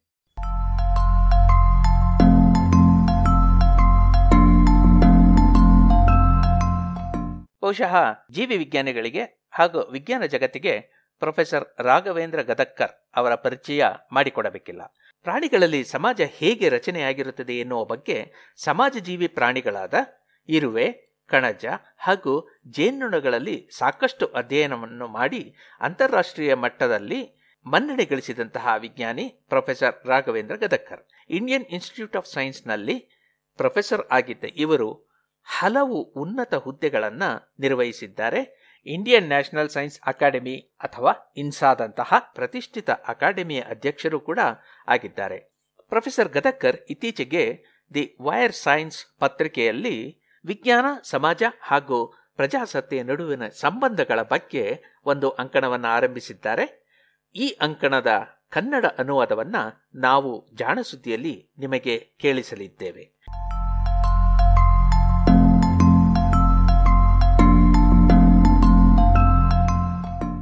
ವಿಸ್ಮಯಕ್ಕಿಂತ ವಿಸ್ಮಯ.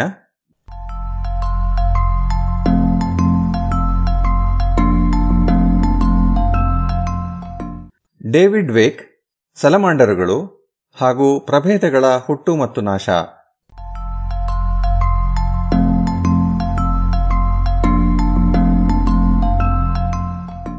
ಡೇವಿಡ್ ವೇಕ್ ಎನ್ಸ್ಯಾಟಿನಾ ಕುಲಕ್ಕೆ ಸೇರಿದ ಸಲಮಾಂಡರುಗಳಲ್ಲಿ ವರ್ತುಲ ಪ್ರಭೇದವನ್ನು ವರ್ಣಿಸಿದ್ದ ಎನ್ನುವುದನ್ನು ನಿನ್ನೆಯ ಭಾಗದಲ್ಲಿ ಕೇಳಿದ್ದಿರಿ. ಎನ್ಸಾಟಿನ ಕುಲಕ್ಕೆ ಸೇರಿದ ಈ ಸಲಮಂಡರ್ಗಳು ಕ್ಯಾಲಿಫೋರ್ನಿಯಾದಲ್ಲಿರುವ ಸೆಂಟ್ರಲ್ ವ್ಯಾಲಿ ಎನ್ನುವ ಕಣಿವೆಯ ಸುತ್ತಲೂ ಹರಡಿಕೊಂಡಿವೆ. ಓಲಾಹಿ ಎಂದು ಕರೆಯುವ ಒಂದು ಸ್ಥಳದಲ್ಲಿ ದೇಹದ ಆಕಾರದಲ್ಲಿ ಸುಸ್ಪಷ್ಟವಾದ ವ್ಯತ್ಯಾಸಗಳಿರುವ ಇದರ ಎರಡು ಪ್ರಭೇದಗಳನ್ನು ನೋಡಬಹುದು. ಇವನ್ನು ಎನ್ಸ್ಯಾಟಿನ ಎಸ್ಟೋಲ್ಸೈ ಮತ್ತು ಎನ್ಸ್ಯಾಟಿನಾ ಕ್ಲಾಬೆರಿ ಎಂದು ಗುರುತಿಸಿದ್ದಾರೆ. ಎರಡೂ ಒಂದೇ ಕಡೆ ಇದ್ದರೂ ಇವು ಒಂದಿನೊಂದರ ಜೊತೆ ಕೂಡಿ ಸಂತಾನಾಭಿವೃದ್ಧಿ ಮಾಡುವುದಿಲ್ಲ. ಆದರೆ ಕುದುರೆಯ ಲಾಳದಂತಹ ಅರೆ ವರ್ತುಲಾಕಾರದ ಹಾದಿಗುಂಟ ಹಲವು ಮಧ್ಯಮ ದೇಹದ ಆಕಾರ ಇರುವ ಜೀವಿಗಳನ್ನು ಕಾಣಬಹುದು. ಇವು ತಮ್ತಮ್ಮೊಳಗೆ ಸಂತಾನಾಭಿವೃದ್ಧಿಯನ್ನು ಮಾಡುತ್ತವೆ. ಎನ್ಸರ್ಟಿನಾ ಸಂಕೀರ್ಣದಲ್ಲಿ ಭೌಗೋಳಿಕವಾಗಿ ಹಾಗೂ ಅನುವಂಶೀಯವಾಗಿ ವಿಶಿಷ್ಟವಾದ ಹಲವಾರು ಅಂಶಗಳನ್ನು ಪ್ರಭೇದದ ಸ್ತರದಲ್ಲಿ ಕಾಣಬಹುದು. ಈ ಸಂಕೀರ್ಣವು ಪುರಾತನ ಕುಲವಾಗಿದ್ದು ನೆಲೆಗಳ ಸಂಕೋಚನ, ಪ್ರತ್ಯೇಕತೆ, ವೈವಿಧ್ಯತೆ ಹಾಗೂ ಪುನಃ ಸಂಪರ್ಕದ ಜೊತೆ ಜೊತೆಗೆ ವಿಸ್ತರಣೆ ಆಗಿದೆ ಎನ್ನುವುದನ್ನು ತೋರಿಸುವ ಮಾಹಿತಿಯನ್ನು ಡೇವ್ ಕಲೆ ಹಾಕಿದ್ದರು. ಈ ಮಾಹಿತಿಯಿಂದಾಗಿ ಹಲವರು ಇದನ್ನು ವರ್ತುಲ ಪ್ರಭೇದ ಎನ್ನುವುದನ್ನು ಬಿಟ್ಟು ಎನ್ಸಾಟಿನಾದ ಹಲವು ವಿಶಿಷ್ಟ ಪ್ರಭೇದಗಳಿವೆ ಎಂದೇ ಪರಿಗಣಿಸಿ ಬಿಡುವಂತಾಯಿತು ಆರಂಭದಲ್ಲಿ ಕೈಗೊಂಡ ತೀರ್ಮಾನಗಳನ್ನು ವಿರೋಧಿಸುವಂತಹ ಹೊಸ ಮಾಹಿತಿ ಸಿಕ್ಕಾಗ ಅದನ್ನು ಒಪ್ಪಿಕೊಂಡ ಡೇವ್ ಅದರಿಂದ ಹೊಸತನ್ನು ಕಲಿಯಲು ಪ್ರಯತ್ನಿಸುತ್ತಿದ್ದರು ಎಂದು ಅವರ ವಿದ್ಯಾರ್ಥಿಗಳು ನೆನಪಿಸಿಕೊಂಡಿದ್ದಾರೆ. ವಿದ್ಯಾರ್ಥಿಗಳು ಒಂದು ಪರಿಕಲ್ಪನೆಗೆ ಅಂಟಿಕೊಂಡು ಮಾಹಿತಿ ಅಥವಾ ದತ್ತಾಂಶಗಳ ಬೆಲೆಯನ್ನು ಮರೆಯಬಾರದು ಎನ್ನುವುದಕ್ಕೆ ಆತ ಸ್ವಯಂ ಮಾದರಿಯಾಗಿದ್ದರು. ಡೇವ್ ಯಾವಾಗಲೂ ಕಲ್ಪನೆಗಳು ಅಗ್ಗ, ದತ್ತಾಂಶಗಳು ಬೆಲೆಯುಳ್ಳವು ಎನ್ನುತ್ತಿದ್ದರು. Wherefore and whither the ring species ವರ್ತುಲ ಪ್ರಭೇದ ಎಂದರೇನು, ಎಲ್ಲಿವೆ ಎನ್ನುವ ಪ್ರಬಂಧದಲ್ಲಿ ಡೇವಿಡ್ ವೇಕ್ ಮತ್ತು ಅವರ ಪಿಎಚ್ಡಿ ವಿದ್ಯಾರ್ಥಿನಿ ಶಾನ್ ಕುಚ್ತಾ ಹೀಗೆ ಬರೆದಿದ್ದಾರೆ. ವಿಕಾಸ ಪ್ರಕ್ರಿಯೆಯನ್ನು ವಿವರಿಸುವ ಎಲ್ಲ ಮಾದರಿಗಳಂತೆಯೇ ವರ್ತುಲ ಪ್ರಭೇದದ ಪರಿಕಲ್ಪನೆಯೂ ಕೂಡ ಒಂದು ಸರಳೀಕರಣವೇ. ಆದರ್ಶವೆನಿಸುವ ವರ್ತುಲ ಪ್ರಭೇದವಿನ್ನೂ ಪತ್ತೆ ಆಗಿಲ್ಲ. ವರ್ತುಲ ಪ್ರಭೇದದ ಪ್ರಮುಖ ಸ್ವರೂಪಗಳೇನೆಂದರೆ ಜೀವಿಗಳ ಭೌಗೋಳಿಕ ಚರಿತ್ರೆಯಿಂದಾಗಿ ವರ್ತುಲಾಕಾರದಲ್ಲಿ ವಿತರಣೆಯಾಗಿರುವ ಹಾಗೂ ಪ್ರಜನನದಲ್ಲಿ ಪ್ರತ್ಯೇಕವಾಗಿ ಬಿಟ್ಟ ಒಂದು ಪ್ರಭೇದ. ಇದನ್ನು ಒಂದೇ ಪ್ರಭೇದದ ಸಂಕೀರ್ಣವೆಂದೋ ಹಲವು ಪ್ರಭೇದಗಳೆಂದೋ ಹೆಸರಿಸಿದ ಮಾತ್ರಕ್ಕೆ ಈ ವಿಕಾಸದ ಪ್ರಕ್ರಿಯೆ ಬದಲಾಗುವುದಿಲ್ಲ. ಹಾಗೆಯೇ ವರ್ತುಲ ಪ್ರಭೇದಗಳಲ್ಲಿ ಕಾಣುವ ದೈಹಿಕ ವ್ಯತ್ಯಾಸಗಳು ನೀಡುವ ಅರಿವು ಹೊಸ ಹೆಸರಿನಿಂದ ವಿಂಗಡಿಸಿದ ಕೂಡಲೇ ಮರೆಯಾಗುವುದಿಲ್ಲ. ರಿಚರ್ಡ್ ಡಾಕಿನ್ಸ್ ಬರೆದ the ancestor's tale, pilgrimage to the dawn of life ಅಂದರೆ ಪೂರ್ವಜರ ಕತೆ ಜೀವದ ಉಗಮದವರೆಗಿನ ತೀರ್ಥಯಾತ್ರೆ ಎನ್ನುವ ಪುಸ್ತಕದಲ್ಲಿ ಇರುವ ದಿ ಸೆಲಮಾಂಡರ್ಸ್ ಟೇಲ್ ಎನ್ನುವ ಅಧ್ಯಾಯದಲ್ಲಿ ಈ ವರ್ತುಲ ಪ್ರಭೇದದ ಪರಿಕಲ್ಪನೆಯ ಬಗ್ಗೆ ಅದ್ಭುತವಾದೊಂದು ವಿಶ್ಲೇಷಣೆ ಇದೆ. ಎಂಟು ನೂರ ಪುಟಗಳ ಈ ದೊಡ್ಡ ಹೊತ್ತಿಗೆ ಮೊದಲಿನಿಂದ ಕೊನೆಯವರೆಗೂ ಓದಬೇಕಾದಂಥದ್ದು. ಇದರಲ್ಲಿ ಡಾಕಿನ್ಸ್ ಬಲು ಜಾಣತನದಿಂದ ಈ ವರ್ತುಲ ಪ್ರಭೇದವೆನ್ನುವುದು ಎಲ್ಲ ಜೀವಿಗಳಲ್ಲಿಯೂ, ಎಲ್ಲ ಕಾಲಗಳಲ್ಲಿಯೂ ಸಂಭವಿಸುತ್ತದೆ ಎಂದು ಮೊದಲು ವಾದಿಸಿ, ಅನಂತರ ತನ್ನ ವಾದದ ಈ ಗಂಭೀರ ಪರಿಣಾಮವೇನೆಂದು ಚಿಂತಿಸುವಂತೆ ಪ್ರೇರೇಪಿಸಿದ್ದಾನೆ. ಮನುಷ್ಯರು, ಚಿಂಪಾಂಜಿಗಳು, ಒಂದು ವರ್ತುಲ ಪ್ರಭೇದವೆಂದುಕೊಳ್ಳಿ. ಇದು ಅಸಂಭಾವ್ಯವೇನಲ್ಲ. ರಿಫ್ಟ್ ಕಣಿವೆಯ ಒಂದು ಬದಿಯಲ್ಲಿ ಹೀಗೆ, ಇನ್ನೊಂದು ಬದಿಯಲ್ಲಿ ಹಾಗೆ ವಿಕಾಸ ನಡೆದಿರಬಹುದು. ಕೊನೆಗೆ ಈ ವರ್ತುಲದ ದಕ್ಷಿಣ ತುದಿಯಲ್ಲಿ ಸ್ಪಷ್ಟವಾಗಿ ಎರಡು ಪ್ರಭೇದಗಳು ಉಂಟಾಗಿರಬಹುದು. ಆದರೆ ಈ ಕಡೆಯಿಂದ ಆ ಕಡೆಗೆ ಹಾಗೂ ಆ ಕಡೆಯಿಂದ ಈ ಕಡೆಗೆ ಎರಡೂ ಬದಿಯಲ್ಲಿಯೂ ಅಸ್ಪಷ್ಟ ವ್ಯತ್ಯಾಸವಿರುವ ಮಧ್ಯಂತರ ಜೀವಿಗಳು ಇರಬಹುದು. ಹೀಗಾಗಿದ್ದರೆ ಅದು ಬೇರೆ ಜೀವಿಗಳ ಬಗ್ಗೆ ನಮ್ಮ ಹಾವಭಾವಗಳ ಮೇಲೆ ಏನು ಪ್ರಭಾವ ಬೀರಬಹುದು ಎಂದು ಪ್ರಶ್ನಿಸಿದ್ದಾನೆ.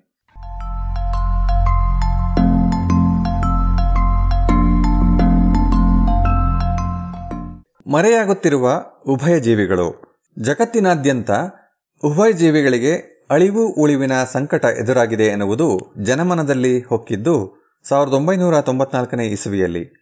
ಇದರ ಶ್ರೇಯದ ಬಹುಪಾಲು ಕ್ಯಾಥರಿನ್ ಫಿಲಿಪ್ಸ್ ಎನ್ನುವ ಪತ್ರಕರ್ತೆಗೆ ಸೇರಬೇಕು. ಈಕೆ tracking the vanishing frogs an ecological mystery ಅಂದರೆ ಪರಿಸರದ ಒಂದು ನಿಗೂಢ, ಮರೆಯಾಗುತ್ತಿರುವ ಕಪ್ ಎಂಬರ್ಥ ಬರುವ ಪುಸ್ತಕವನ್ನು ಬರೆದಿದ್ದಳು. ಇದನ್ನು ಒಂದು ಪತ್ತೆದಾರಿ ಕಾದಂಬರಿ ಎನ್ನಬಹುದು. ಆಕೆಯ ಗುರಿ ಕಪ್ಪೆಗಳನ್ನು ಕೊಂದವರು ಯಾರು ಎಂದು ಕಂಡುಹಿಡಿಯುವುದಾಗಿತ್ತು. ಅಲ್ಲ, ಒಬ್ಬ ಪತ್ರಕರ್ತೆಯಿಂದ ಇದು ಸಾಧ್ಯವೇ? ಆಕೆ ತನಗೆ ಸಿಕ್ಕದ್ದನ್ನೆಲ್ಲ ಓದಿಕೊಂಡದ್ದಷ್ಟೇ ಅಲ್ಲ ಕಪ್ಪೆಗಳ ಸಂಶೋಧಕರು ಕ್ಷೇತ್ರಾಧ್ಯಯನಕ್ಕೆ ಹೋದಾಗ ತಾನೂ ಜೊತೆಗೆ ಹೋದಳು. ಅವರ ಶೋಧದ ಕಾರ್ಯವನ್ನು ಸದ್ದಿಲ್ಲದೆಯೇ ಗಮನಿಸಿದಳು.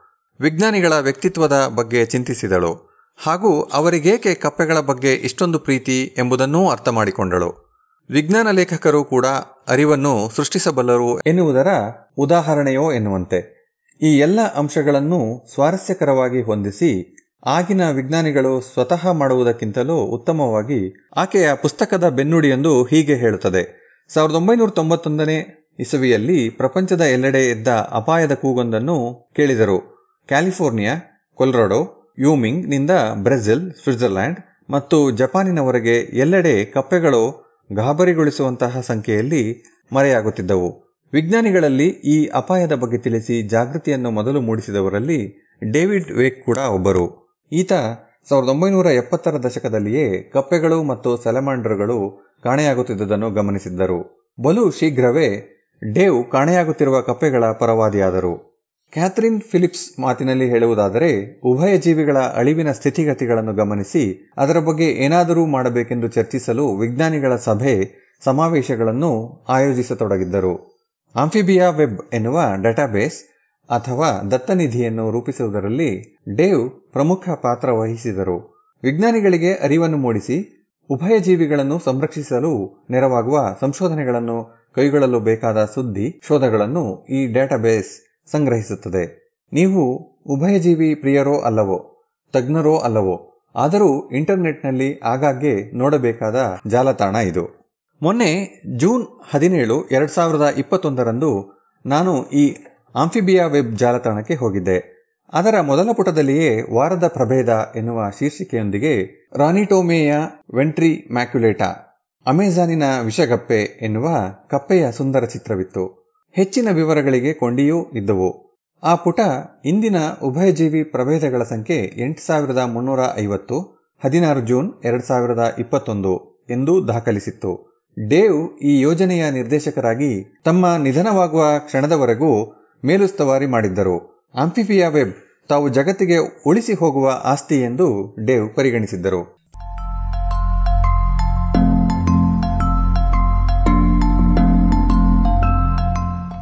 ಇವುಗಳ ಪ್ರಭಾವವನ್ನು ಅಳೆಯುವುದು ಸುಲಭ. ಈ ಜಾಲತಾಣವನ್ನು ರೂಪಿಸಿದ ನಂತರದ ಇಪ್ಪತ್ತು ವರ್ಷಗಳಲ್ಲಿ ನಮ್ಮ ಅರಿವಿಗೆ ಬಂದಿರುವ ಉಭಯಜೀವಿಗಳ ಸಂಖ್ಯೆ ದುಪ್ಪಟ್ಟಾಗಿದೆ. ಇಲ್ಲಿ ನಮ್ಮದೇ ನಾಡಿಗೆ ಸಂಬಂಧಿಸಿದ ಸರ್ವೆಯೊಂದರ ಕುರಿತು ವಿಷಯಾಂತರ ಮಾಡಲೇಬೇಕಿದೆ. ಭಾರತದಲ್ಲಿರುವ ಪಶ್ಚಿಮ ಘಟ್ಟಗಳು ಉಭಯ ಜೀವಿಗಳ ವೈವಿಧ್ಯತೆಯ ಆಗರವೆಂದು ಹೇಳಲಾಗುತ್ತದೆ. ಇಲ್ಲಿ ಹಲವು ಪ್ರಭೇದಗಳು ಪತ್ತೆಯಾಗಲೆಂದೇ ಕಾಯುತ್ತಿರಬಹುದು.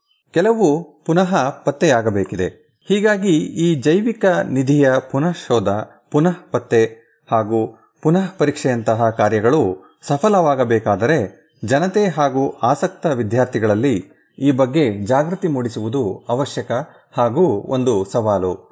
ಭಾರತದಲ್ಲಿನ ಹಲವು ಯುವ ವಿಜ್ಞಾನಿಗಳು ಈ ಸವಾಲನ್ನು ಎದುರಿಸಲು ಹೊರಟಿದ್ದಾರೆ ಎನ್ನುವುದು ಖುಷಿಯ ವಿಷಯ. ಇವರು ಎರಡ್ ಸಾವಿರದ ಒಂದರಿಂದ ಎರಡ್ ಸಾವಿರದ ಇಪ್ಪತ್ತೊಂದರ ಅವಧಿಯಲ್ಲಿ ವರ್ಷಕ್ಕೆ ಹನ್ನೊಂದು ಎನ್ನುವಂತೆ ಒಟ್ಟು ಇನ್ನೂರ ಇಪ್ಪತ್ಮೂರು ಹೊಸ ಉಭಯಜೀವಿಗಳ ಪ್ರಭೇದಗಳನ್ನು ಪತ್ತೆ ಮಾಡಿದ್ದಾರೆ. ಇದು ಭಾರತದಲ್ಲಿ ನಮಗೆ ಗೊತ್ತಿರುವ ಒಟ್ಟಾರೆ ಉಭಯ ಜೀವಿಗಳ ಸಂಖ್ಯೆಯ ಶೇಕಡ ನಲವತ್ತೆಂಟರಷ್ಟು. ಕಪ್ಪೆಗಳ ಶೋಧವಷ್ಟೇ ಅಲ್ಲ ಎಲ್ಲ ಹೊಸ ಪ್ರಭೇದಗಳ ಶೋಧವನ್ನು ಭಾರತೀಯ ಸುದ್ದಿ ಮಾಧ್ಯಮಗಳು ಸಾಕಷ್ಟು ಆಸಕ್ತಿ ಹಾಗೂ ಸಂಭ್ರಮದಿಂದ ವರದಿ ಮಾಡುತ್ತವೆ ಎನ್ನುವುದು ಸಮಾಧಾನ ತರುವ ಸಂಗತಿ. ಹೊಸ ಪ್ರಭೇದಗಳ ಪತ್ತೆ ಎನ್ನುವುದನ್ನು ಅಂಚೆ ಚೀಟಿಯ ಸಂಗ್ರಹದಂತೆ ಪರಿಗಣಿಸುತ್ತಿದ್ದ ದಿನಗಳು ಇದಲ್ಲ. ಜನತೆಯ ಮನಸ್ಸಿನಲ್ಲಿ ಇಂತಹ ಬದಲಾವಣೆಯನ್ನು ತಂದ ಶ್ರೇಯವೆಲ್ಲವೂ ಮಿಂಚುವ ಪ್ರತಿಭೆಯ ಯುವ ಬರಹಗಾರರು ಅನೇಕರಿಗೆ ಸಲ್ಲಬೇಕು. ಹೀಗೆ ಕಪ್ಪೆಗಳು ಮತ್ತು ಉಭಯಜೀವಿಗಳ ಮೋಹ ಹತ್ತಿದ ಒಬ್ಬ ಯುವ ಭಾರತೀಯ ವಿಜ್ಞಾನಿಯ ಉದಾಹರಣೆಯನ್ನು ಇಲ್ಲಿ ಕೊಡುವೆ. ಕೆ ವಿ ಗುರುರಾಜ ತನ್ನನ್ನು ಉಭಯಜೀವಿ ತಜ್ಞ, ಇಂಗ್ಲಿಷ್ನಲ್ಲಿ ಬಟ್ರಾಕಾಲಜಿಸ್ಟ್ ಎಂದುಕೊಳ್ಳುವ ಈತ ಬೆಂಗಳೂರಿನ ಸೃಷ್ಟಿಕಲೆ, ವಿನ್ಯಾಸ ಹಾಗೂ ತಂತ್ರಜ್ಞಾನ ಸಂಸ್ಥೆಯಲ್ಲಿ ಸ್ನಾತಕೋತ್ತರ ಮತ್ತು ಡಾಕ್ಟರೇಟು ವಿದ್ಯಾರ್ಥಿಗಳಿಗೆ ಕಪ್ಪೆ, ನೆಲಗಪ್ಪೆ ಹಾಗೂ ಸಲಮಾಂಡ್ರಗಳ ಬಗ್ಗೆ ಪಾಠ ಮಾಡುತ್ತಾರೆ. ಬಿಡುವಿನ ವೇಳೆಯಲ್ಲಿ ಗುರು ಪಶ್ಚಿಮ ಘಟ್ಟದಲ್ಲಿರುವ ರಾತ್ರಿ ಕಪ್ಪೆಗಳನ್ನು ಕುಣಿಯುವ ಕಪ್ಪೆಗಳನ್ನು ಅಧ್ಯಯನ ಮಾಡುತ್ತಾರೆ. Pictorial guide to frogs and toads of Western Ghats ಅಥವಾ ಪಶ್ಚಿಮ ಘಟ್ಟದ ಕಪ್ಪೆಗಳು ಹಾಗೂ ನೆಲಗಪ್ಪೆಗಳ ಸಚಿತ್ರ ಕೈಪಿಡಿ ಎನ್ನುವ ಗುರುವಿನ ಮುಕ್ತ ಪುಸ್ತಕ ಈ ಉಭಯ ಜೀವಿಗಳ ಪ್ರಪಂಚಕ್ಕೆ ಆಹ್ವಾನ ನೀಡುವ ಪುಸ್ತಕ.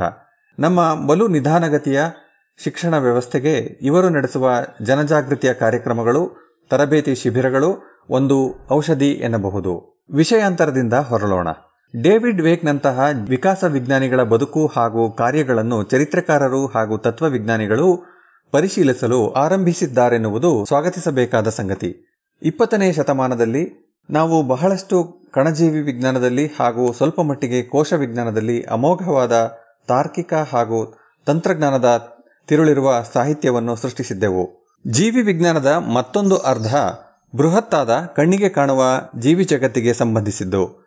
ಇಡೀ ಜೀವಿಗಳು, ಜೀವಿ ಸಮೂಹ ಹಾಗೂ ಜೀವಿ ಸಮುದಾಯಗಳತ್ತ ಕಣ್ಣು ಹಾಯಿಸುವ ಈ ಇನ್ನೊಂದು ಅರ್ಧದಲ್ಲಿ ಅನ್ವೇಷಿಸಬೇಕಾದದ್ದು ಬಹಳಷ್ಟಿದೆ. ಡೇವ್ ಮತ್ತು ಅವರ ಸಂಶೋಧನಾ ತಂತ್ರಗಳು ಡೇವಿಸ್ನಲ್ಲಿ ಇರುವ ಕ್ಯಾಲಿಫೋರ್ನಿಯಾ ವಿಶ್ವವಿದ್ಯಾನಿಲಯದ ತತ್ವಜ್ಞಾನ ವಿಭಾಗದ ಜೇಮ್ಸ್ ಗ್ರೀಸೆಮರ್ ನಂತವರ ಗಮನವನ್ನು ಸೆಳೆದಿದೆ. ಡೇವಿಡ್ ವೇಕ್ರವರ ಕೊಡುಗೆಯನ್ನು ಅಮರವಾಗಿಸುವ ಇದು ಆರ್ಗಾನಿಸಮಲ್ ಬಯಾಲಜಿ ಎನ್ನುವ ಜೈವಿಕ ಸಂಘಟನೆಯ ವಿಜ್ಞಾನಕ್ಕೂ ಒಳಿತು ತರುವ ವಿಷಯ.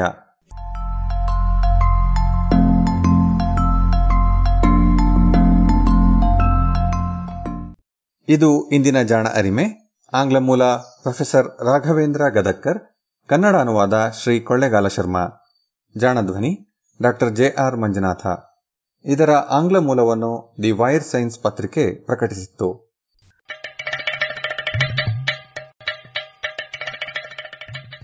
ಜಾಣ ಸುದ್ದಿಯ ಬಗ್ಗೆ ಸಲಹೆ, ಸಂದೇಹಗಳು ಇದ್ದಲ್ಲಿ ನೇರವಾಗಿ ಒಂಬತ್ತು ಎಂಟು ಎಂಟು ಆರು ಆರು ನಾಲ್ಕು, ಸೊನ್ನೆ, ಮೂರು, ಎರಡು, ಎಂಟು.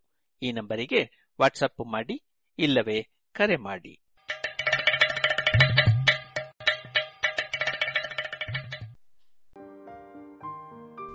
ಇದುವರೆಗೆ ಜಾಣ ಸುದ್ದಿ ಕೇಳಿದ್ರಿ. ಇನ್ನು ಮುಂದೆ ಮಧುರ ಗಾನ ಪ್ರಸಾರವಾಗಲಿದೆ.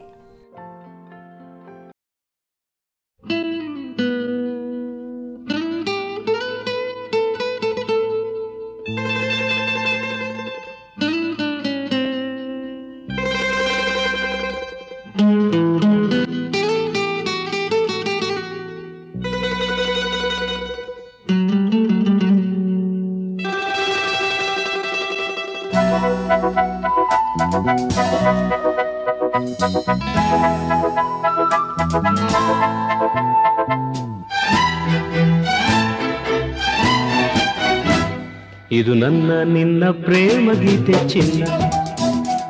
ಇದು ಎಷ್ಟು ಸಾರಿ ಹಾಡಿದರು ಚೆನ್ನ. ಇದು ನಿಲ್ಲಲಾರದೆಂದು ಕೊನೆಯಾಗಲಾರದೆಂದು ಈ ಪ್ರೇಮ ಲೋಕದ ಗೀತೆಯು. ಇದು ನನ್ನ ನಿನ್ನ ಪ್ರೇಮ ಗೀತೆ ಚಿನ್ನ. ಇದು ಎಷ್ಟು ಸಾರಿ ಹಾಡಿದರು ಚೆನ್ನ. ಇದು ನಿಲ್ಲಲಾರದೆಂದು ಕೊನೆಯಾಗಲಾರದೆಂದು ಈ ಪ್ರೇಮಲೋಕದ ಗೀತೆಯೂ.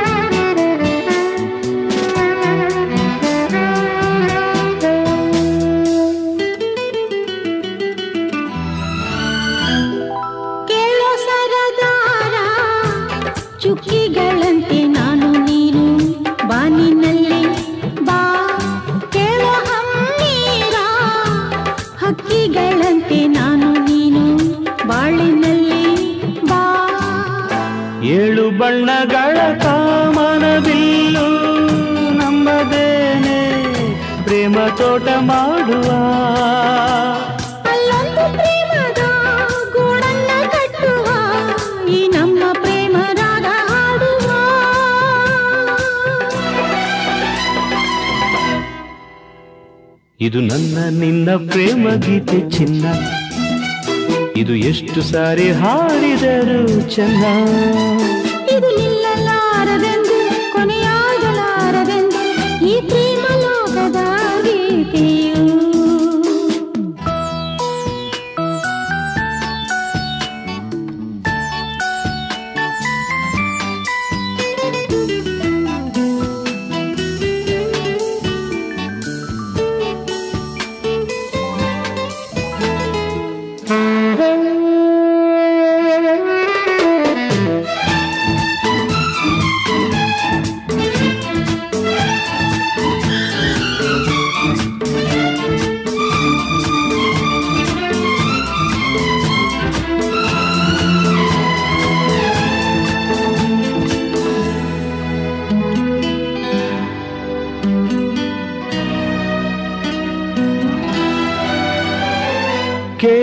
ಸಿಂಗಾರಿ ಹೂವಲ್ಲಿ ತುಂಬಿ ಸೇರಿಕೊಳ್ಳು. ಹೊತ್ತು ಇದು ಬಾ ಕೇಳೆ ಬಂಗಾರಿ. ಪ್ರೇಮಿಗಳಲ್ಲಿ ನೀಡಿಕೊಳ್ಳು ಮುತ್ತು ಇದು ಬಾಬಾ ನನ್ನ ನಿನ್ನ ಸ್ನೇಹ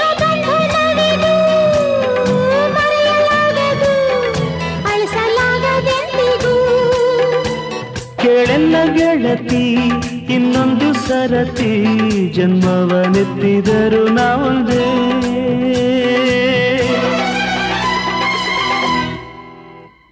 ಇದು ನನ್ನ ನಿನ್ನ ಪ್ರೇಮ ಗೀತೆ ಚಿನ್ನ.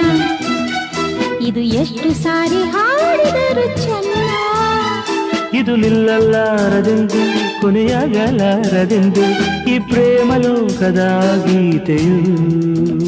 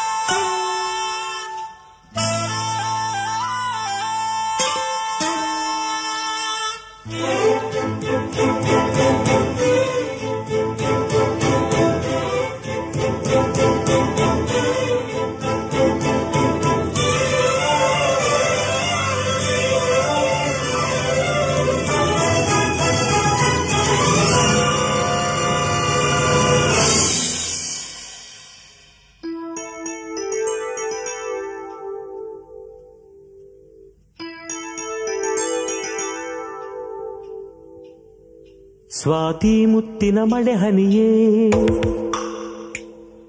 ಮೆಲ್ಲ ಮೆಲ್ಲನೆ ಧರೆಗಿಳಿಯೇ. ಸ್ವಾತಿ ಮುತ್ತಿನ ಮಳೆ ಹನಿಯೇ. ಮೆಲ್ಲ ಮೆಲ್ಲನೆ ಧರೆಗಿಳಿಯೇ. ನನ್ನ ರಾಣಿಯ ಹೃದಯದ ಚಿಪ್ಪಿಗೆ ಬಾರೆ ಸರಸರನಿ. ಪ್ರೀತಿಯ ಮುತ್ತಿನ ಹಾರವ ಕಟ್ಟಲು ಧುಮುಕಿ ಮಿರಮಿರನಿ.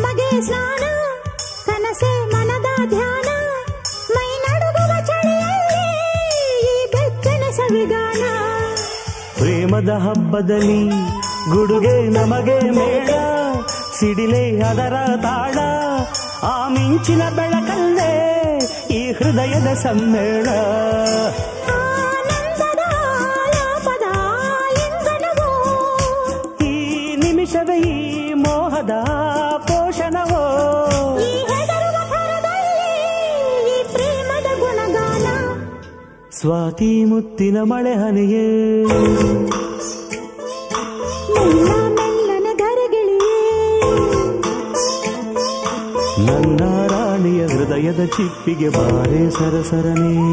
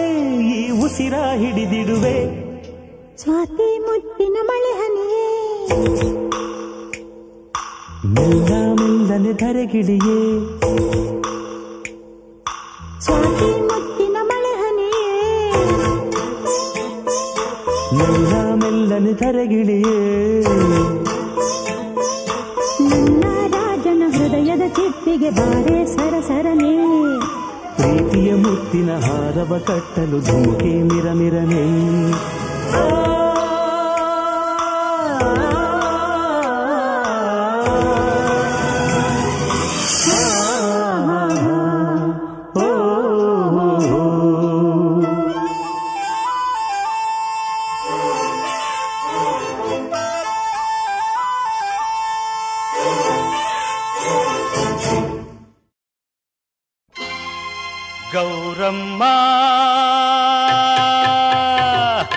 ಗೌರಮ್ಮ ನಿನ್ನ ಗಂಡ ಯಾರಮ್ಮ ಗೌರಮ್ಮ ನಿನ್ನ ಗಂಡ ಯಾರಮ್ಮ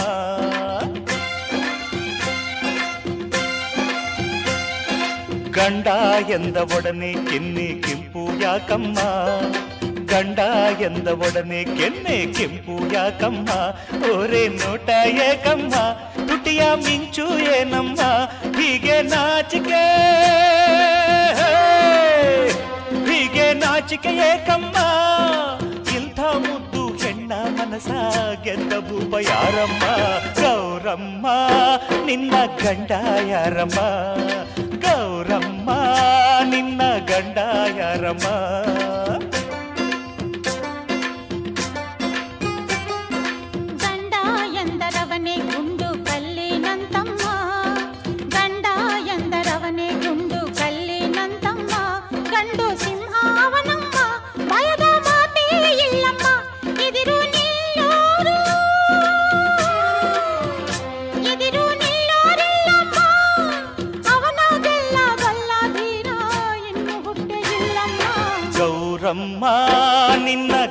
தாயாரம்மா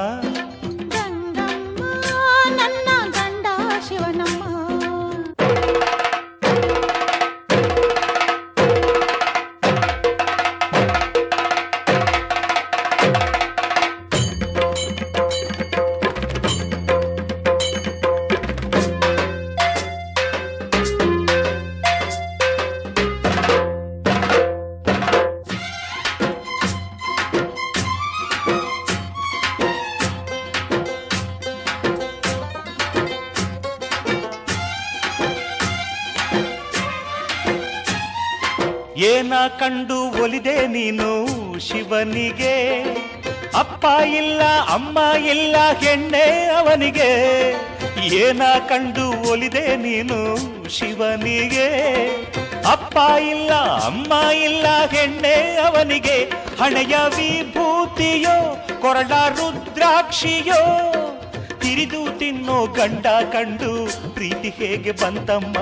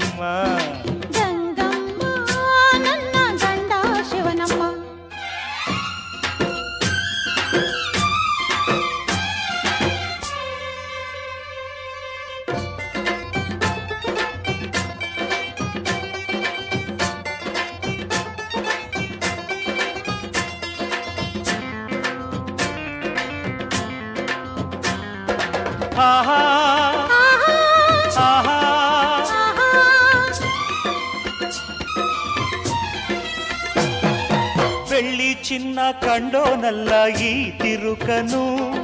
ಹಾಲು, ಹಣ್ಣು, ಮಹಲು, ಮಂಚ ಒಂದು ಕಾಣನು. ಬೆಳ್ಳಿ ಚಿನ್ನ ಕಂಡೋನಲ್ಲ ಈ ತಿರುಕನು. ಹಾಲು, ಹಣ್ಣು, ಮಹಲು, ಮಂಚ ಒಂದು ಕಾಣನು. ಗಂಡ ಅವನೆಂದರೆ ನಿನಗೆ ಬಲು ತೊಂದರೆ ನಾಳೆ ಬರುವ ಕಷ್ಟ ತಿಳಿಯದೆ ಈಗ ದುಡುಕಬೇಡಮ್ಮ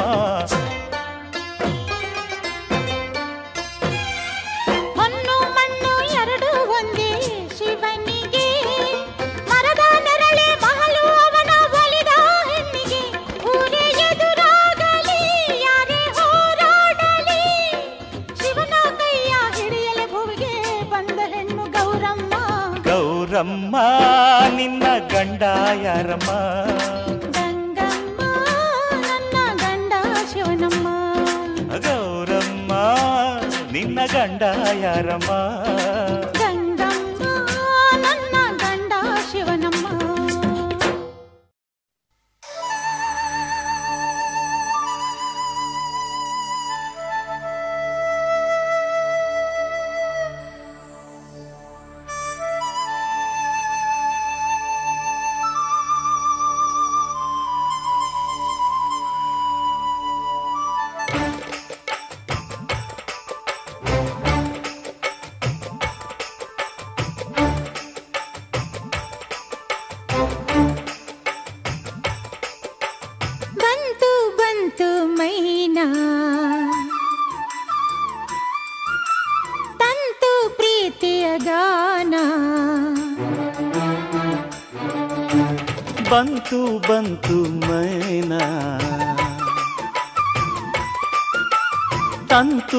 ಪ್ರೀತಿಯ ಗಾನ.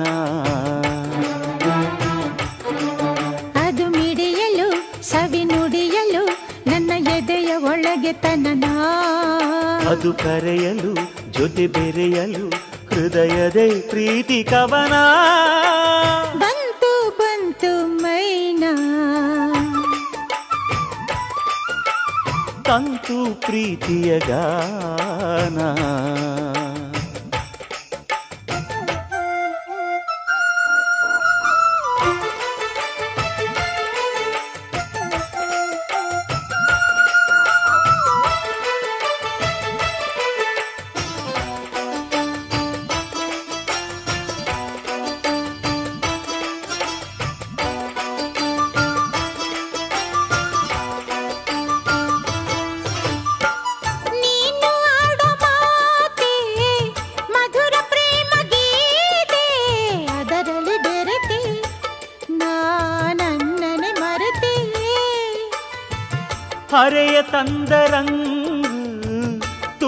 ಸವಿಯ ಗುಂಗು ಬರೆಸಿತು ಕವಿತೆ ಆ ಸುಖದಲ್ಲಿ ಕಲಿತೆ.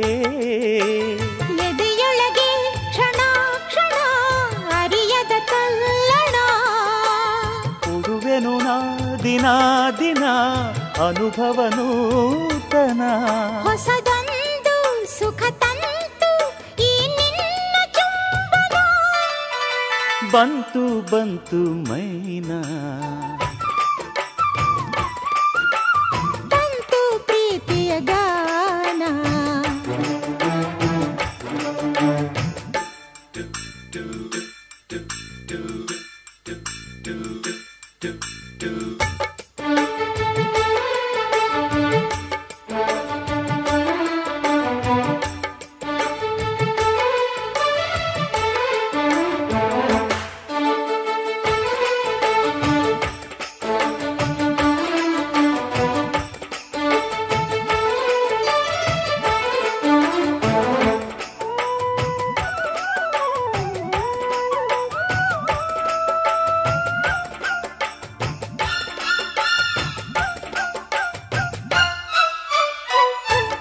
ಸ್ವರದ ಹಾಗೆ ನಿನ್ನ ನಗೆಯು ಜಾಣೆ ಆ ಸ್ವರ ಕೇಳಿ ನಾ ಹೋದೆನು ಕೇಳಿ.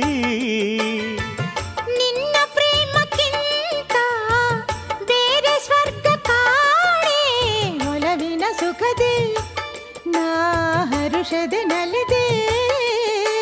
ಮನಸ್ಸಿನಲ್ಲಿ ಹೊಸ ಹೊಸ ಆಸೆಯ ತೋರಣ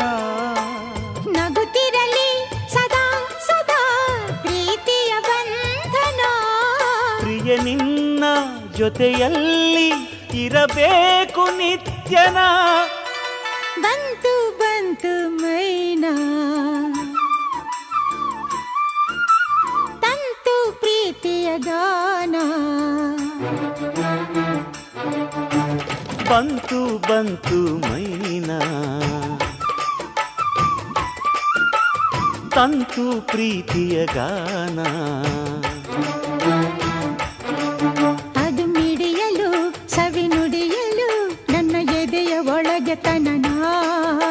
ಅದು ಕರೆಯಲು ಜೊತೆ ಬೆರೆಯಲು ಹೃದಯದೇ ಪ್ರೀತಿ ಕವನ. ಬಂತು ಬಂತು ಮೈನಾ ಬಂತು ಪ್ರೀತಿಯ ಗಾನ.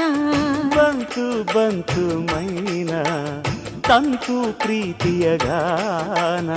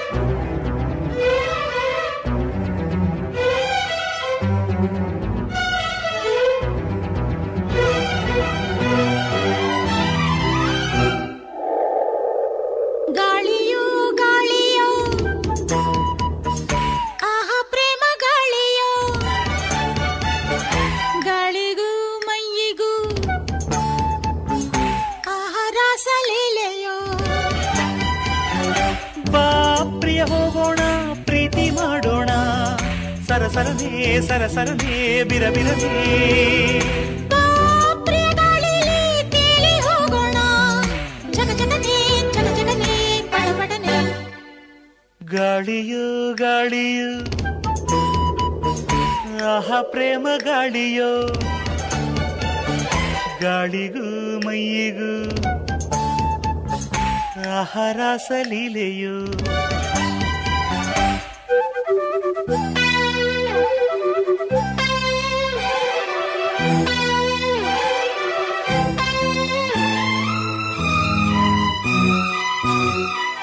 ಮುಗಿಲಿಗೆ ನೆಗೆದಿದೆ ಎದೆಯ ಗಾಳಿಯ ಪಠ ಪಠ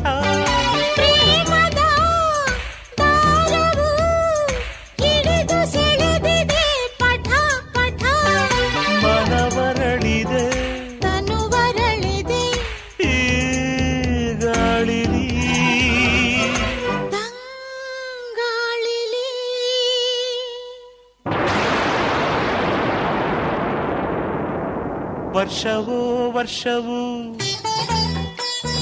ಆಹಾ ಪ್ರೇಮ ವರ್ಷವೋ? ನೀರಿಗೂ ಮೈಯಿಗೂ ಬಿಂದು ಬಿಂದು ಸ್ಪರ್ಶವು?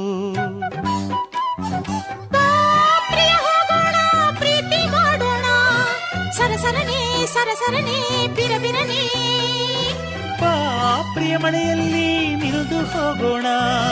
ಚಟಪಟನೇ ತರತರನೇ ಬಡಬಡನೆ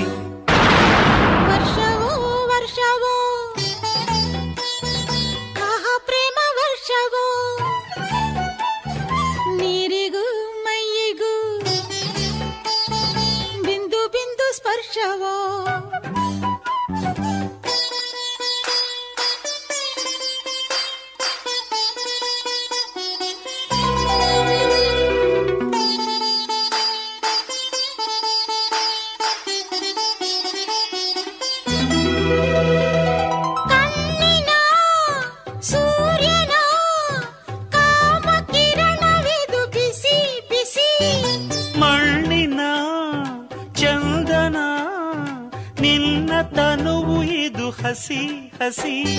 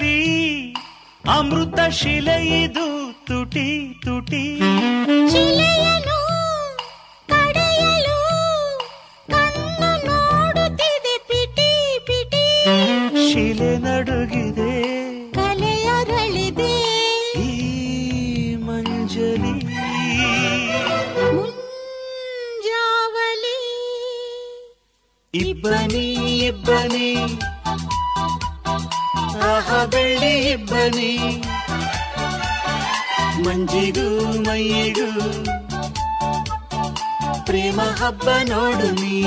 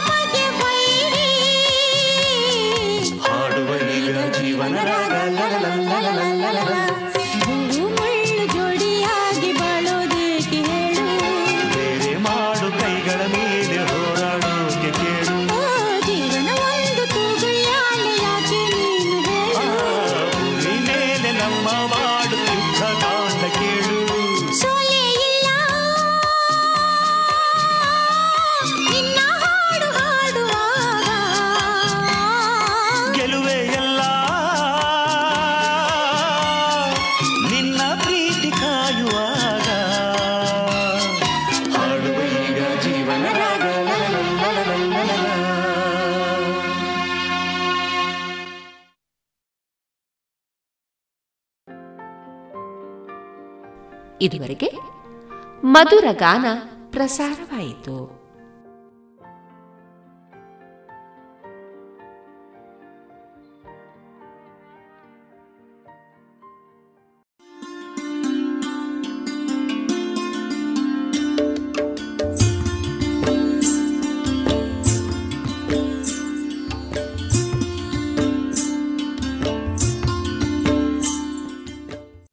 ರೇಡಿಯೋ ಪಾಂಚಜನ್ಯ ಸಮುದಾಯ ಬಾನುಲಿ ಕೇಂದ್ರದಿಂದ ನಿಮ್ಮ ಕಾರ್ಯಕ್ರಮಗಳು ಪ್ರಸಾರವಾಗಬೇಕೆ? ಹಾಗಿದ್ದರೆ ನಮ್ಮನ್ನು ಸಂಪರ್ಕಿಸಿ. ನಮ್ಮ ದೂರವಾಣಿ ಸಂಖ್ಯೆ ಸೊನ್ನೆ ಎಂಟು ಎರಡು ಐದು ಒಂದು, ಎರಡು ಒಂಬತ್ತು ಎಂಟು ನಾಲ್ಕು ಒಂಬತ್ತು ಒಂಬತ್ತು.